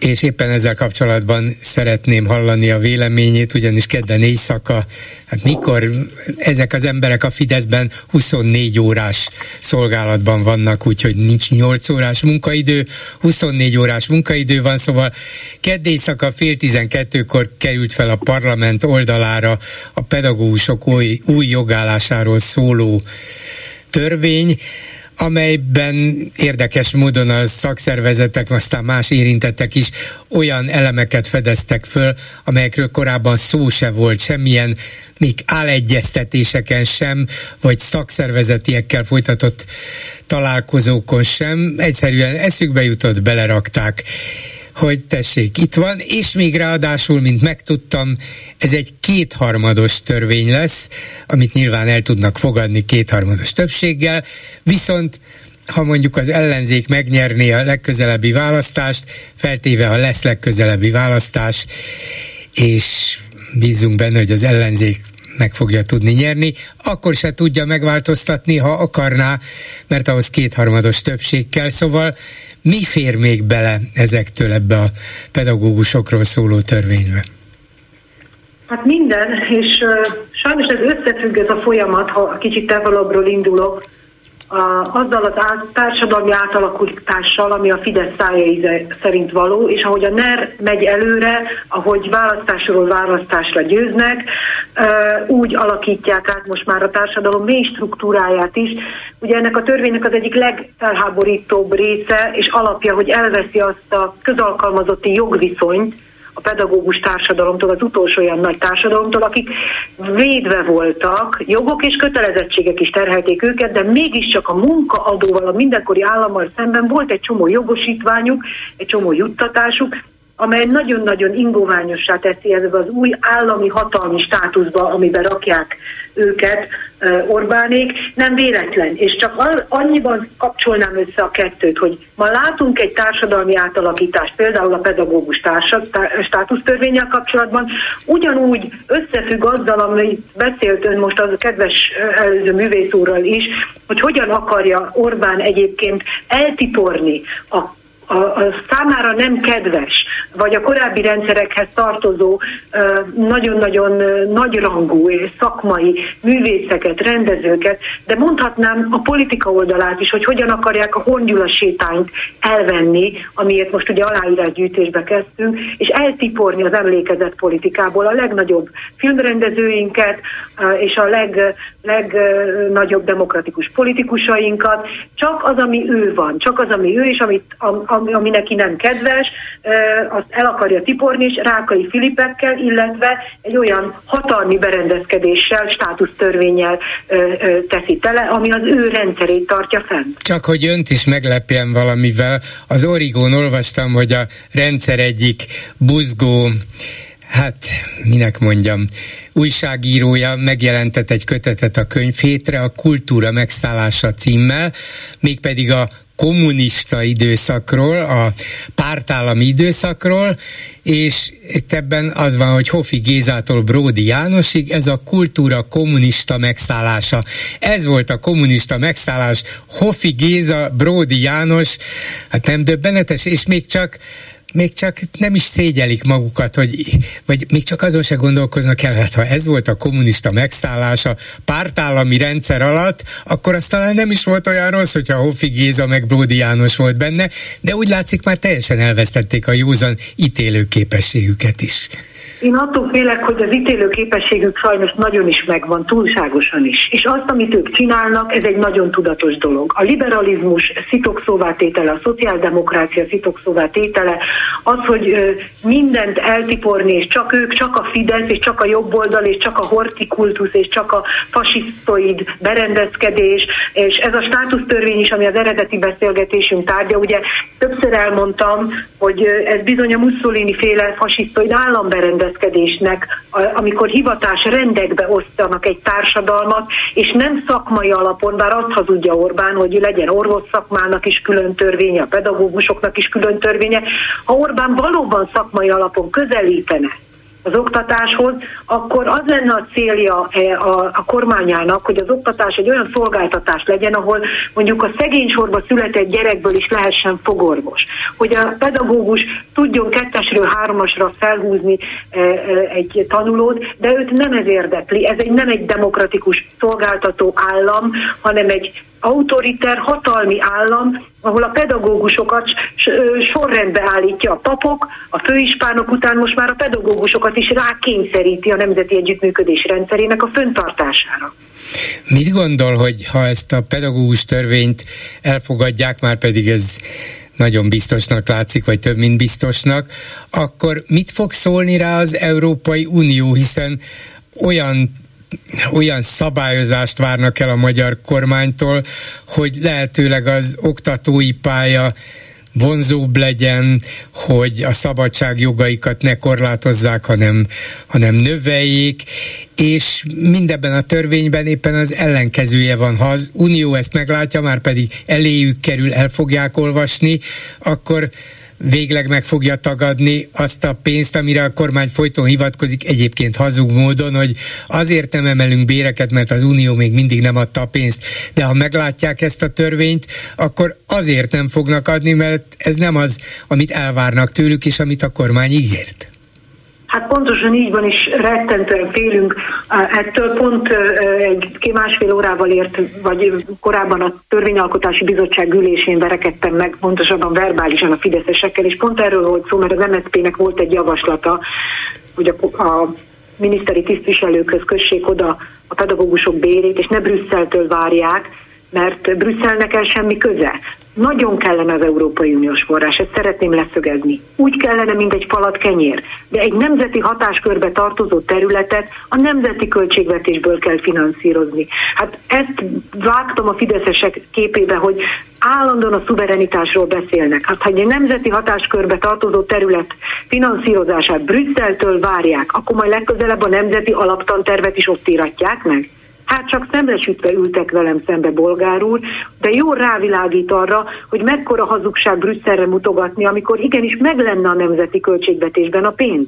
Hát Orbánnak az egyik legnagyobb ígérete volt 2010 után, hogy a pedagógusok bérét a mindenkori minimálbérhez köti. Akkor még nem volt ez a nagy Brüsszel ezes beszekedés a kormány és Brüsszel között, és akkor megvolt a forrás a költségvetésben, csak ezt visszavonta. Egy önként vállalt ígéretét Orbán megszegte és visszavonta, több mint 90 százalékos lenne ma már a pedagógusok béremelése, ha ezt Orbán az önként vállalt ígéretét nem vonja vissza. Tehát Brüsszelre mutogatni az egy fölösleges dolog, ez, ez, ezt én mi attól félünk, hogy azért van, mert nyilván most a mézes madzagot elhúzzák a pedagógusok uh, előtt, megígérik nekik a, a státusztörvénybe, hogy majd micsoda nagy béremelések lesznek, csak hogy pontosan, amit ön mondott, itt van az EFOP, az Emberi Források emberi erőforrás fejlesztési operatív program, amely arról szól, hogy a kormány és Brüsszel között a megállapodást rögzíti, amelynek szó szerint így szól, itt van előttem az a paragrafus, a kormány és a parlament nem fog egyoldalúan bevezetni a pedagógusok munkaterheit növelő, meg kell nézni a státusztörvényi Már pedig ez, ez növeli, hogy ez még ráadásul azt is lehetővé teszi, hogy heti 40 órát bent töltsenek az iskolában.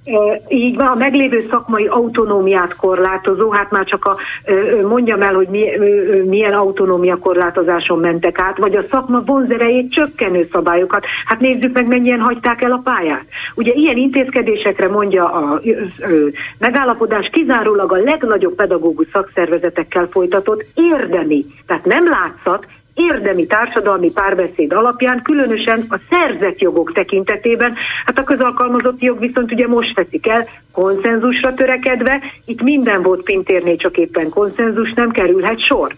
Ez áll az Emberi Erőforrások Operatív Program Plus, EFOP Plus nevű programcsomagban, aminek a 2021-27-es közötti szociális felzárkóztatás támogatását célzó programok találhatók.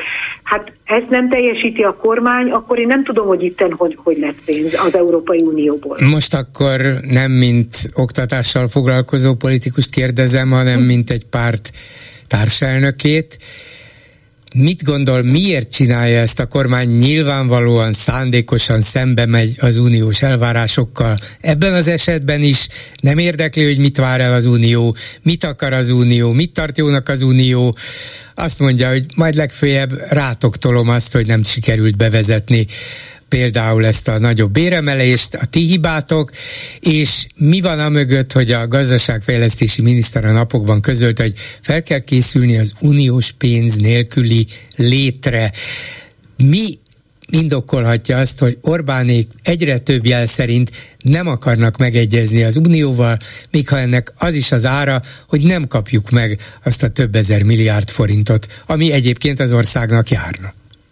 Hát két oka van. Az egyik az, hogy ha azokat a megállapodásokat, mérföldköveket betartjuk, akkor Orbánnak a hatalma valamilyen értelemben korlátozva van. A másik pedig egy nagyon komoly identitás kérdés, mert Orbán nem szakmai alapon közelíti meg, mint az Európai Unió az oktatás ügyét, hanem, hanem, hanem hatalmi alapon, amit ezt önöknek vagy önnek is előbb említettem, vagy felvázoltam, és ez, ez abból is látszik, amikor Pokorni Zoltánnak, biztos emlékeznek a kedves rádióhallgatók, még a legelején azt mondta, hogy Zoli nem érdekelnek a számok. Ugye ő volt az első Orbán kormánynak 98 és 2000 között az oktatási minisztere, nem érdekelnek Zoli a számok. Tehát nem érdekli, hogy hányan morzsolódnak le, hány szegény gyerek esik ki végzettség nélkül az iskolapadból, hány pedagógus hagyja ott a pályát, nem érdekli neki, a hatalompolitika szempontból kell az iskolát ideológiailag a rendszerét föntartani, és ezt a rendszert, akinek nem tetszik, az menjen el.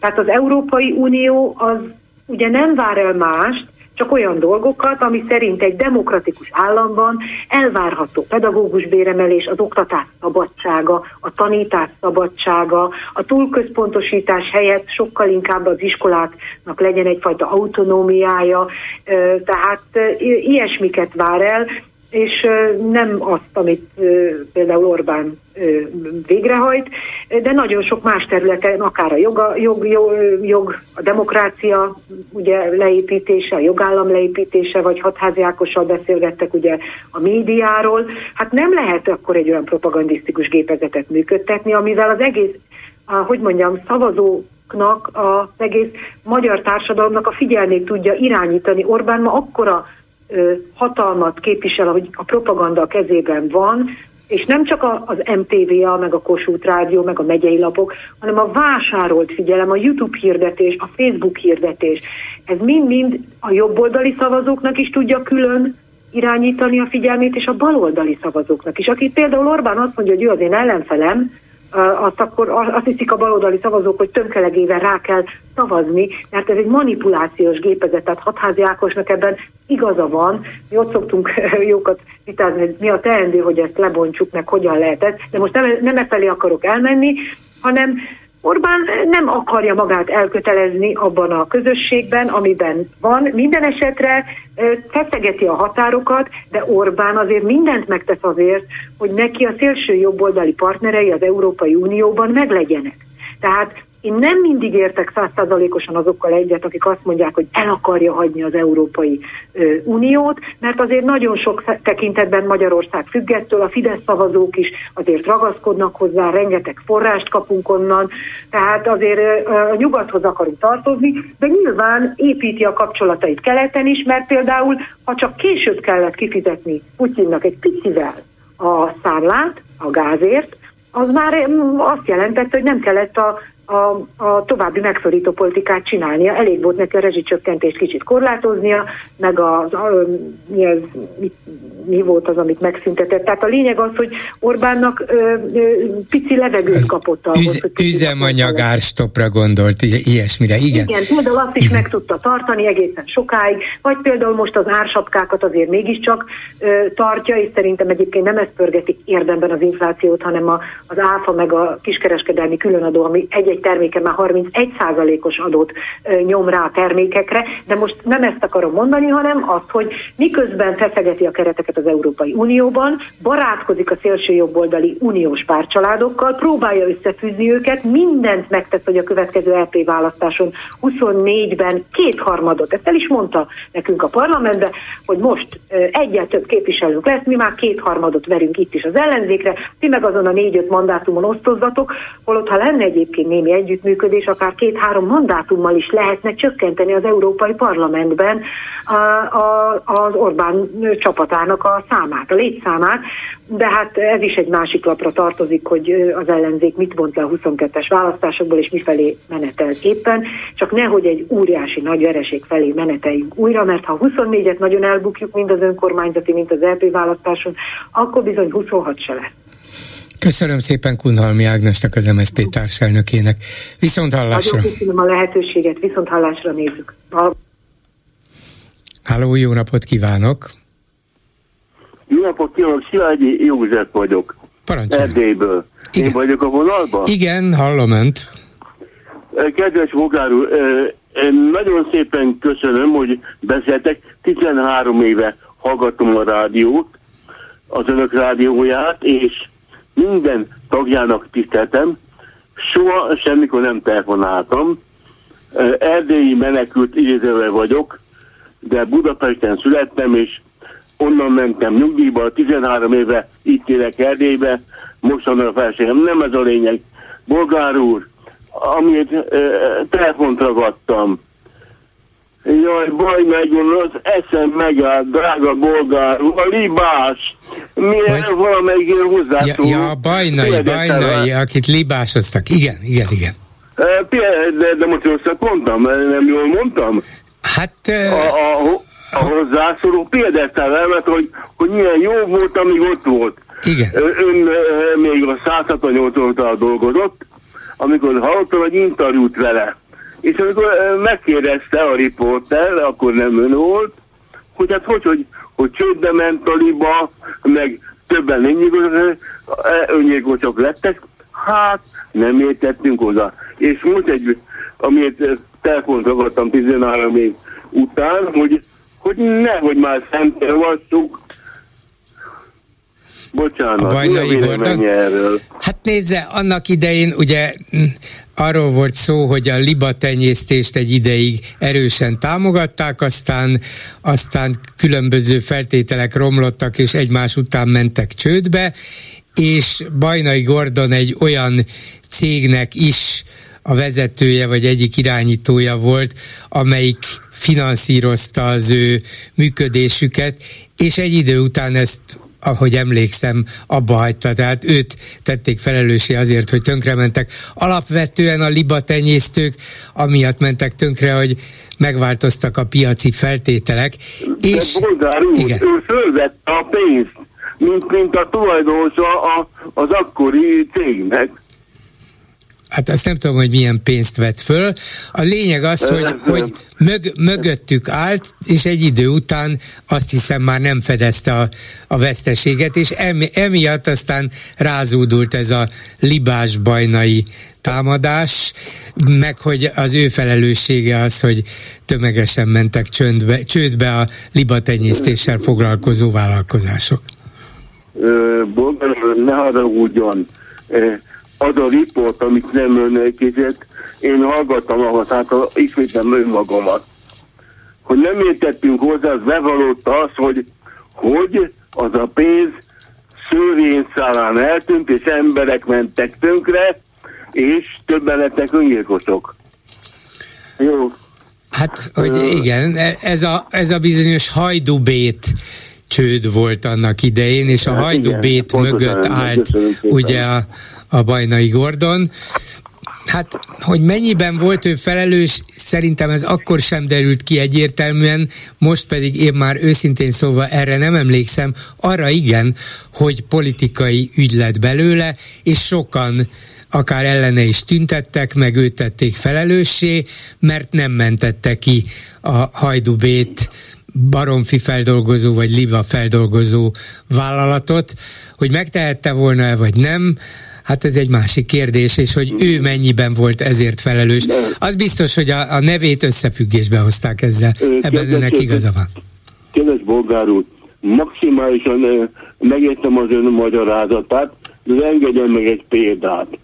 Ha engem megkérnek, hogy gyár, alapítsak egy hárpagyárat, és fölveszem a pénzt a, az eszközökre. Egy párat megcsinálok, de nem jött benne, nem jó volt a minőség, akkor, akkor nem rajtam be egy És az azzal ki tudok bújni azzal, hogy, hogy ja, nem értettem hozzá. Na jó, bocsásson meg, abban is hagyom. A másik téma. Nagyon-nagyon hallom, hogy erre szavazok, arra szavazok, nem arra szavazok. Na most soha én semmilyen pártnak tagjam nem voltam, nem vagyok.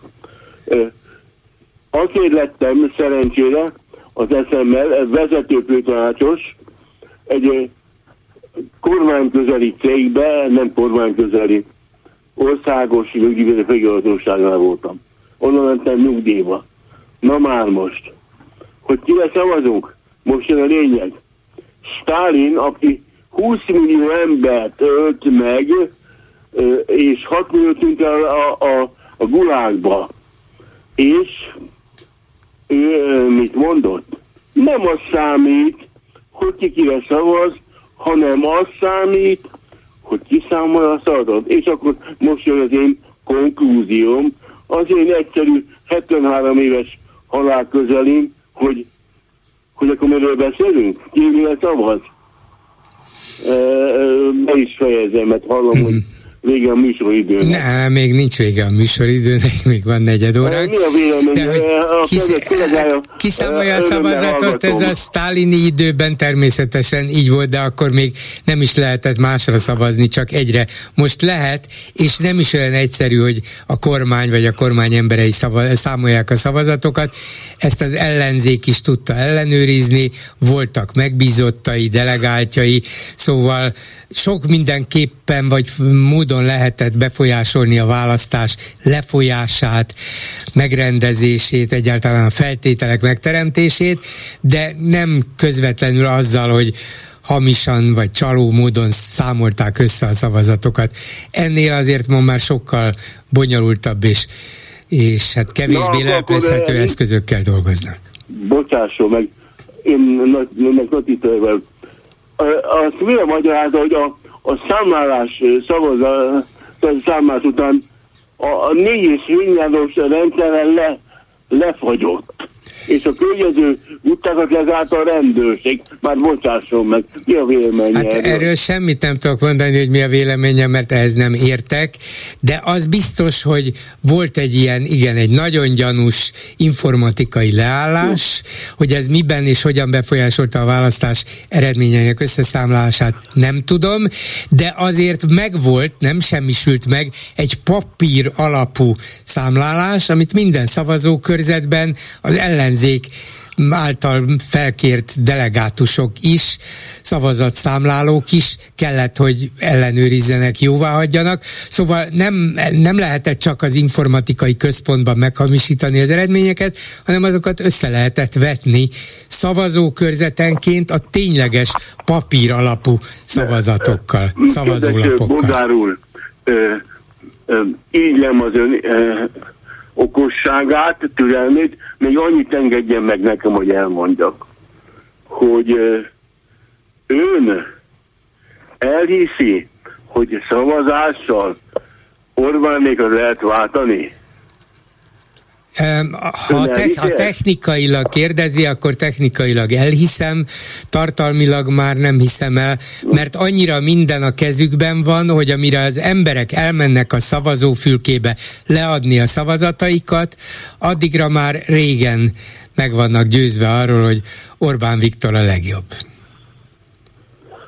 Még egy utolsó gondolat, és nagyon, nagyon boldog vagyok, hogy a hangját hallottam, mert az egész csapat, és ön is az élen nagyon nagyot adnak nekem is ebben, hogy eljöttem ide, és boldog vagyok, és bezárom a, a, soromat.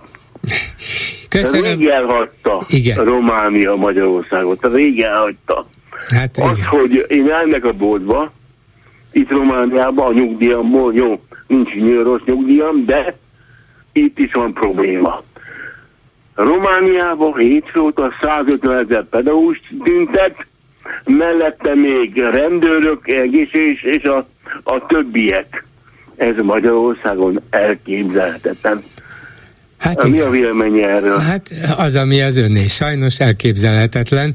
Orbánia, vagy Orbániában, ez Orbánia. Romániában, Romániában nem alakult ki olyan egyszemélyes önkényuralom, mint nálunk.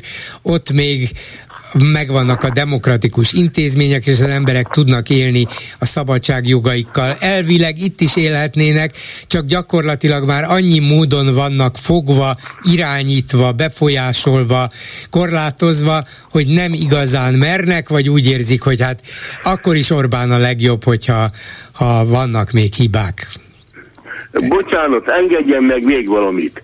Ha meg, itt, ö, ö, mit, kérek, ha valaki átjön Romániába, többnyire a székelységben ez három megye. De két hétre, három hétre átjönnek, ja, minden szép, minden jó, de hogy a, ha itt élek közöttük egy kicsi városkába, Kolozsvárbe, 20 ezeres lakosú, és 3 ezer vagyunk magyarok. Össze a, a, a román népről annyit, hogy ha ide jön valaki át ö, kirándulni, nem ide jön Koloz megyében, hanem megyeszékességbe, mert nyelvi problémái vannak. Én vészszalitem, öt nyelven kommunikálok, és az önökön ö, rádión kívül nem hiszek el semmit, hanem olvasom a külföldi, ott is nem ez a lényeg, hogy magad, hanem az, hogy, hogy egy tizenét megmerik csinálni. Itt, amit Romániába odát égne Bukarest, csak egy példát engedjen meg. Három évvel ezelőtt volt egy olyan törvény, próbálkozott a román parlament a konzultai palotában, hogy 300 ezer euró ö, alatt ne legyen bűncselekmény. Ha valaki 300 ezer le, le alatti vagy értékben elkövetett bűncselekmény ne számítson annak, igen. És erre, erre mi történt? Ez karácsonykor volt, az összes hazajött vendégmunkát körbefogta a Kotorceni palotát, aki nem tudja, az a parlament. Tetszik tudni? Uh-huh. Na most ezért becsülöm a románt, és azt tudom, és be is fejezem, és köszönöm szépen, hogy önnel beszélgetettem, itt kell élni, és itt kell látni az embereket, a románok, és befejezem, három mondattal. Tanulékony, udvarias, megbízható. És persze személytember mindenütt van. Így van. És köszönöm szépen, hogy meghallgatott. Köszönöm. Mindig akkor... olyan utolsó. Igen. A, bocsánat, a furányátok. Én nem vagyok ateista, deista vagyok.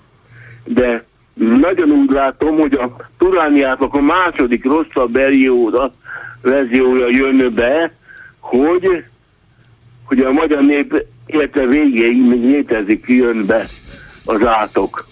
Hát, Ön tudja nagyon, igen. Bízunk benne, hogy mégse jön be. Köszönöm szépen, minden jót, viszont hallásra. És itt van a Facebook kommentekkel Lőrinc Csaba, meg egy hallgató is van a vonalban, maradjon még egy kicsit türelemmel, megkapja a szót mindjárt. Szia Gyuri, köszöntöm a hallgatókat. A Kálmán Olga interjút kapcsán sok komment érkezett, egymással vitatkoztak a kommentelők, érthetően sokan mellette és sokan ellene is.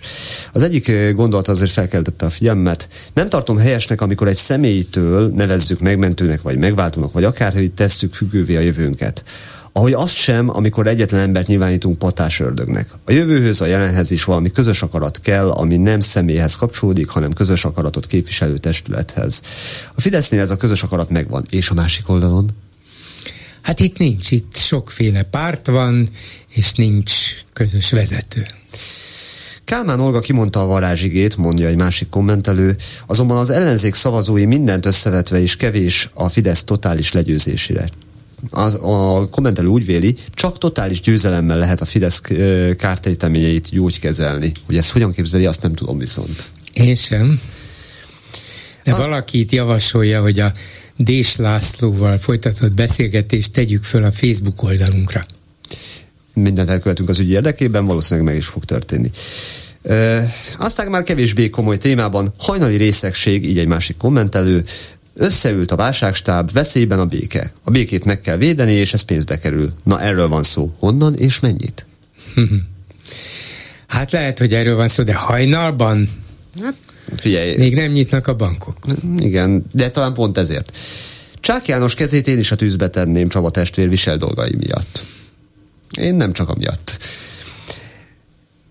Mit szállíthatunk Novák Katalin, kérdez, szólítja meg egy költőjen a kommentelő a köztársaság elnököt, ami védi az ukránokat, de nem támadja az oroszokat. Naptejet? Hát, tényleg nem értem. Illetve hát ez a tipikus ilyen kis óvatos helyezkedés, hogy hát én tulajdonképpen azt mondom, amit a nyugatiak is, de tulajdonképpen nem is mondok mást, mint amit Orbán Viktor hasson úgy, mint ahogy egy normális NATO ország, meg uniós ország elnöke mondhat, meg ne is okozzon semmiféle konfliktust az én miniszterelnökömmel, körülbelül ez. Nem tudom, hogy került szóba Várkonyi Andrea neve, de azt mondja az egyik kommentelő, illetve az egyik privátus Hatházi Ákossal került szóba, mert elmondta, hogy vett 300 millió, vett egy olyan Balatonfüredi apartmant, ami a férje testvérének a tulajdonában volt, és kb. 300 milliót ért. Az egyik kommentelő azt jelzi, hogy nem kollégája Bolgár úrnak. Nem, nem, nem. Nem, nem. nem. Csortos jut eszébe, kolléga, mióta vagyok én? Pont, pont, pont. Ó, hát nem ezért van. Biztos elmondtam azt is, hogy tehetséges asszony, orvosként végzett, aztán egészségügyi menedzser szakot végzett, aztán TV híradó műsorvezető lett, nem volt kollégám sose természetesen, de biztos, hogy ügyes asszony. Hát szerintem az életútja ezt mutatja. Még egy utolsó, akár dicséretnek is elférő komment. Hatházi kit, kitaposott úton megy. Bolgár György minden héten megírja, hogy mit ír a hazug média, ehhez képest az igazság az. Igen, én megírom, de nagyon helyes, hogy hatáziék figyelik a, köz, a közmédiának hazudott állami médiát, az m mert nem mindegy, hogy minden nap konkrétan látjuk-e, hogy mit hazudnak, hogy hazudnak, és mit hallgatnak el. Én minden héten kiveszek néhány otromba hazugságot, de ezer módja van annak, hogy leleplezzük őket. Ez is az egyik módja, csinálják csak. Csodálom is érte a türelmedet. Köszönöm szépen, és akkor a hallgató a vonalban. Jó napot kívánok! Halló! Halló! Jó napot kívánok, Halló. tessék! Nem hall engem? Én vagyok. Én igen. vagyok vonalban? Igen, igen, ön van. Nem tudom, mennyi időnk van még. Még három percünk van, de kezdj el nyugodtan, ha véletlenül önben szakad a szó, akkor holnap folytathatjuk. Hallgatom.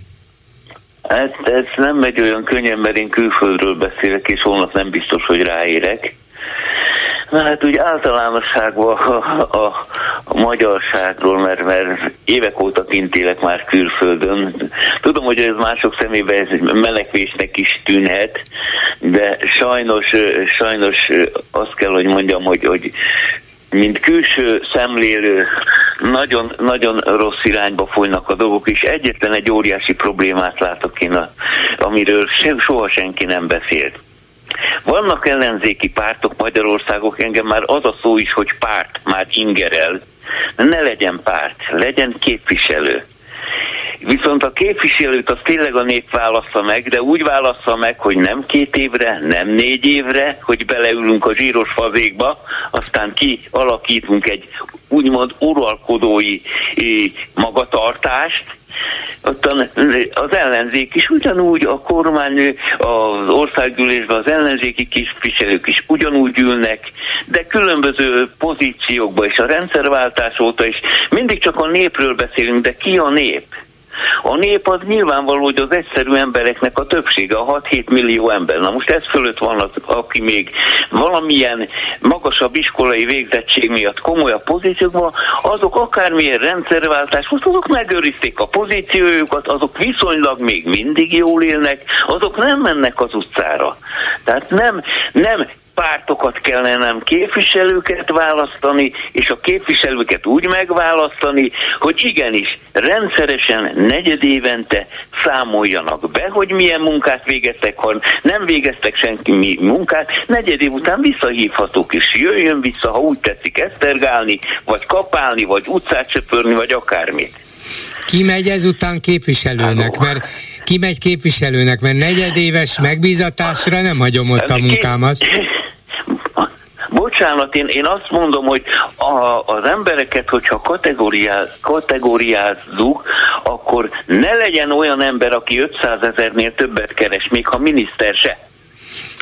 Mert az a mezőgazdaságban dolgozó, vagy az ipari gép mellett dolgozó, az ugyanúgy megdolgozik a pénzért és a jó megélhetésé, mint az a miniszter, vagy akár milyen diplomás végzettségű ember, mert mi a magyarban mindenre van egy közmondás, és én azt szoktam mondani, hogy ha a paraszt nem vet, akkor nem eszik szép szóval nem eszik, csúnya szóval azt mondom, nem zabál se az orvos, se az utcaseprő, se a boltos, senki se.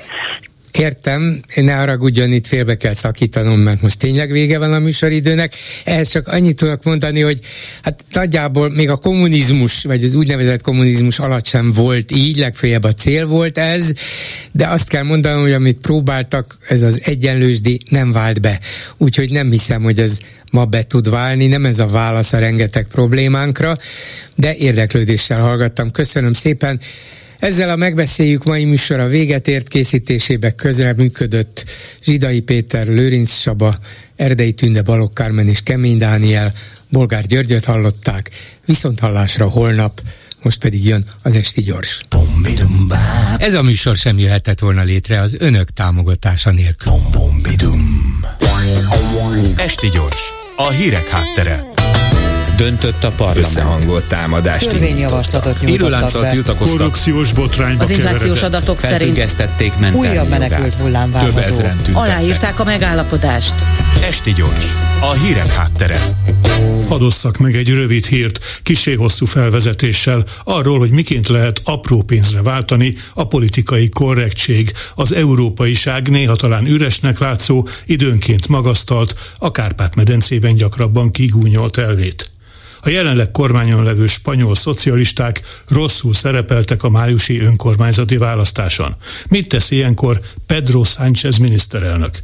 Ahelyett, hogy felélné, szétosztaná a teljes megmaradt burgonya készletet, előre hozza július 23-ra az eredetileg csak decemberre tervezett parlamenti választásokat. Eddig rendben, lehet akár azt is gondolni, hazárdőr, 19-re lapot húz.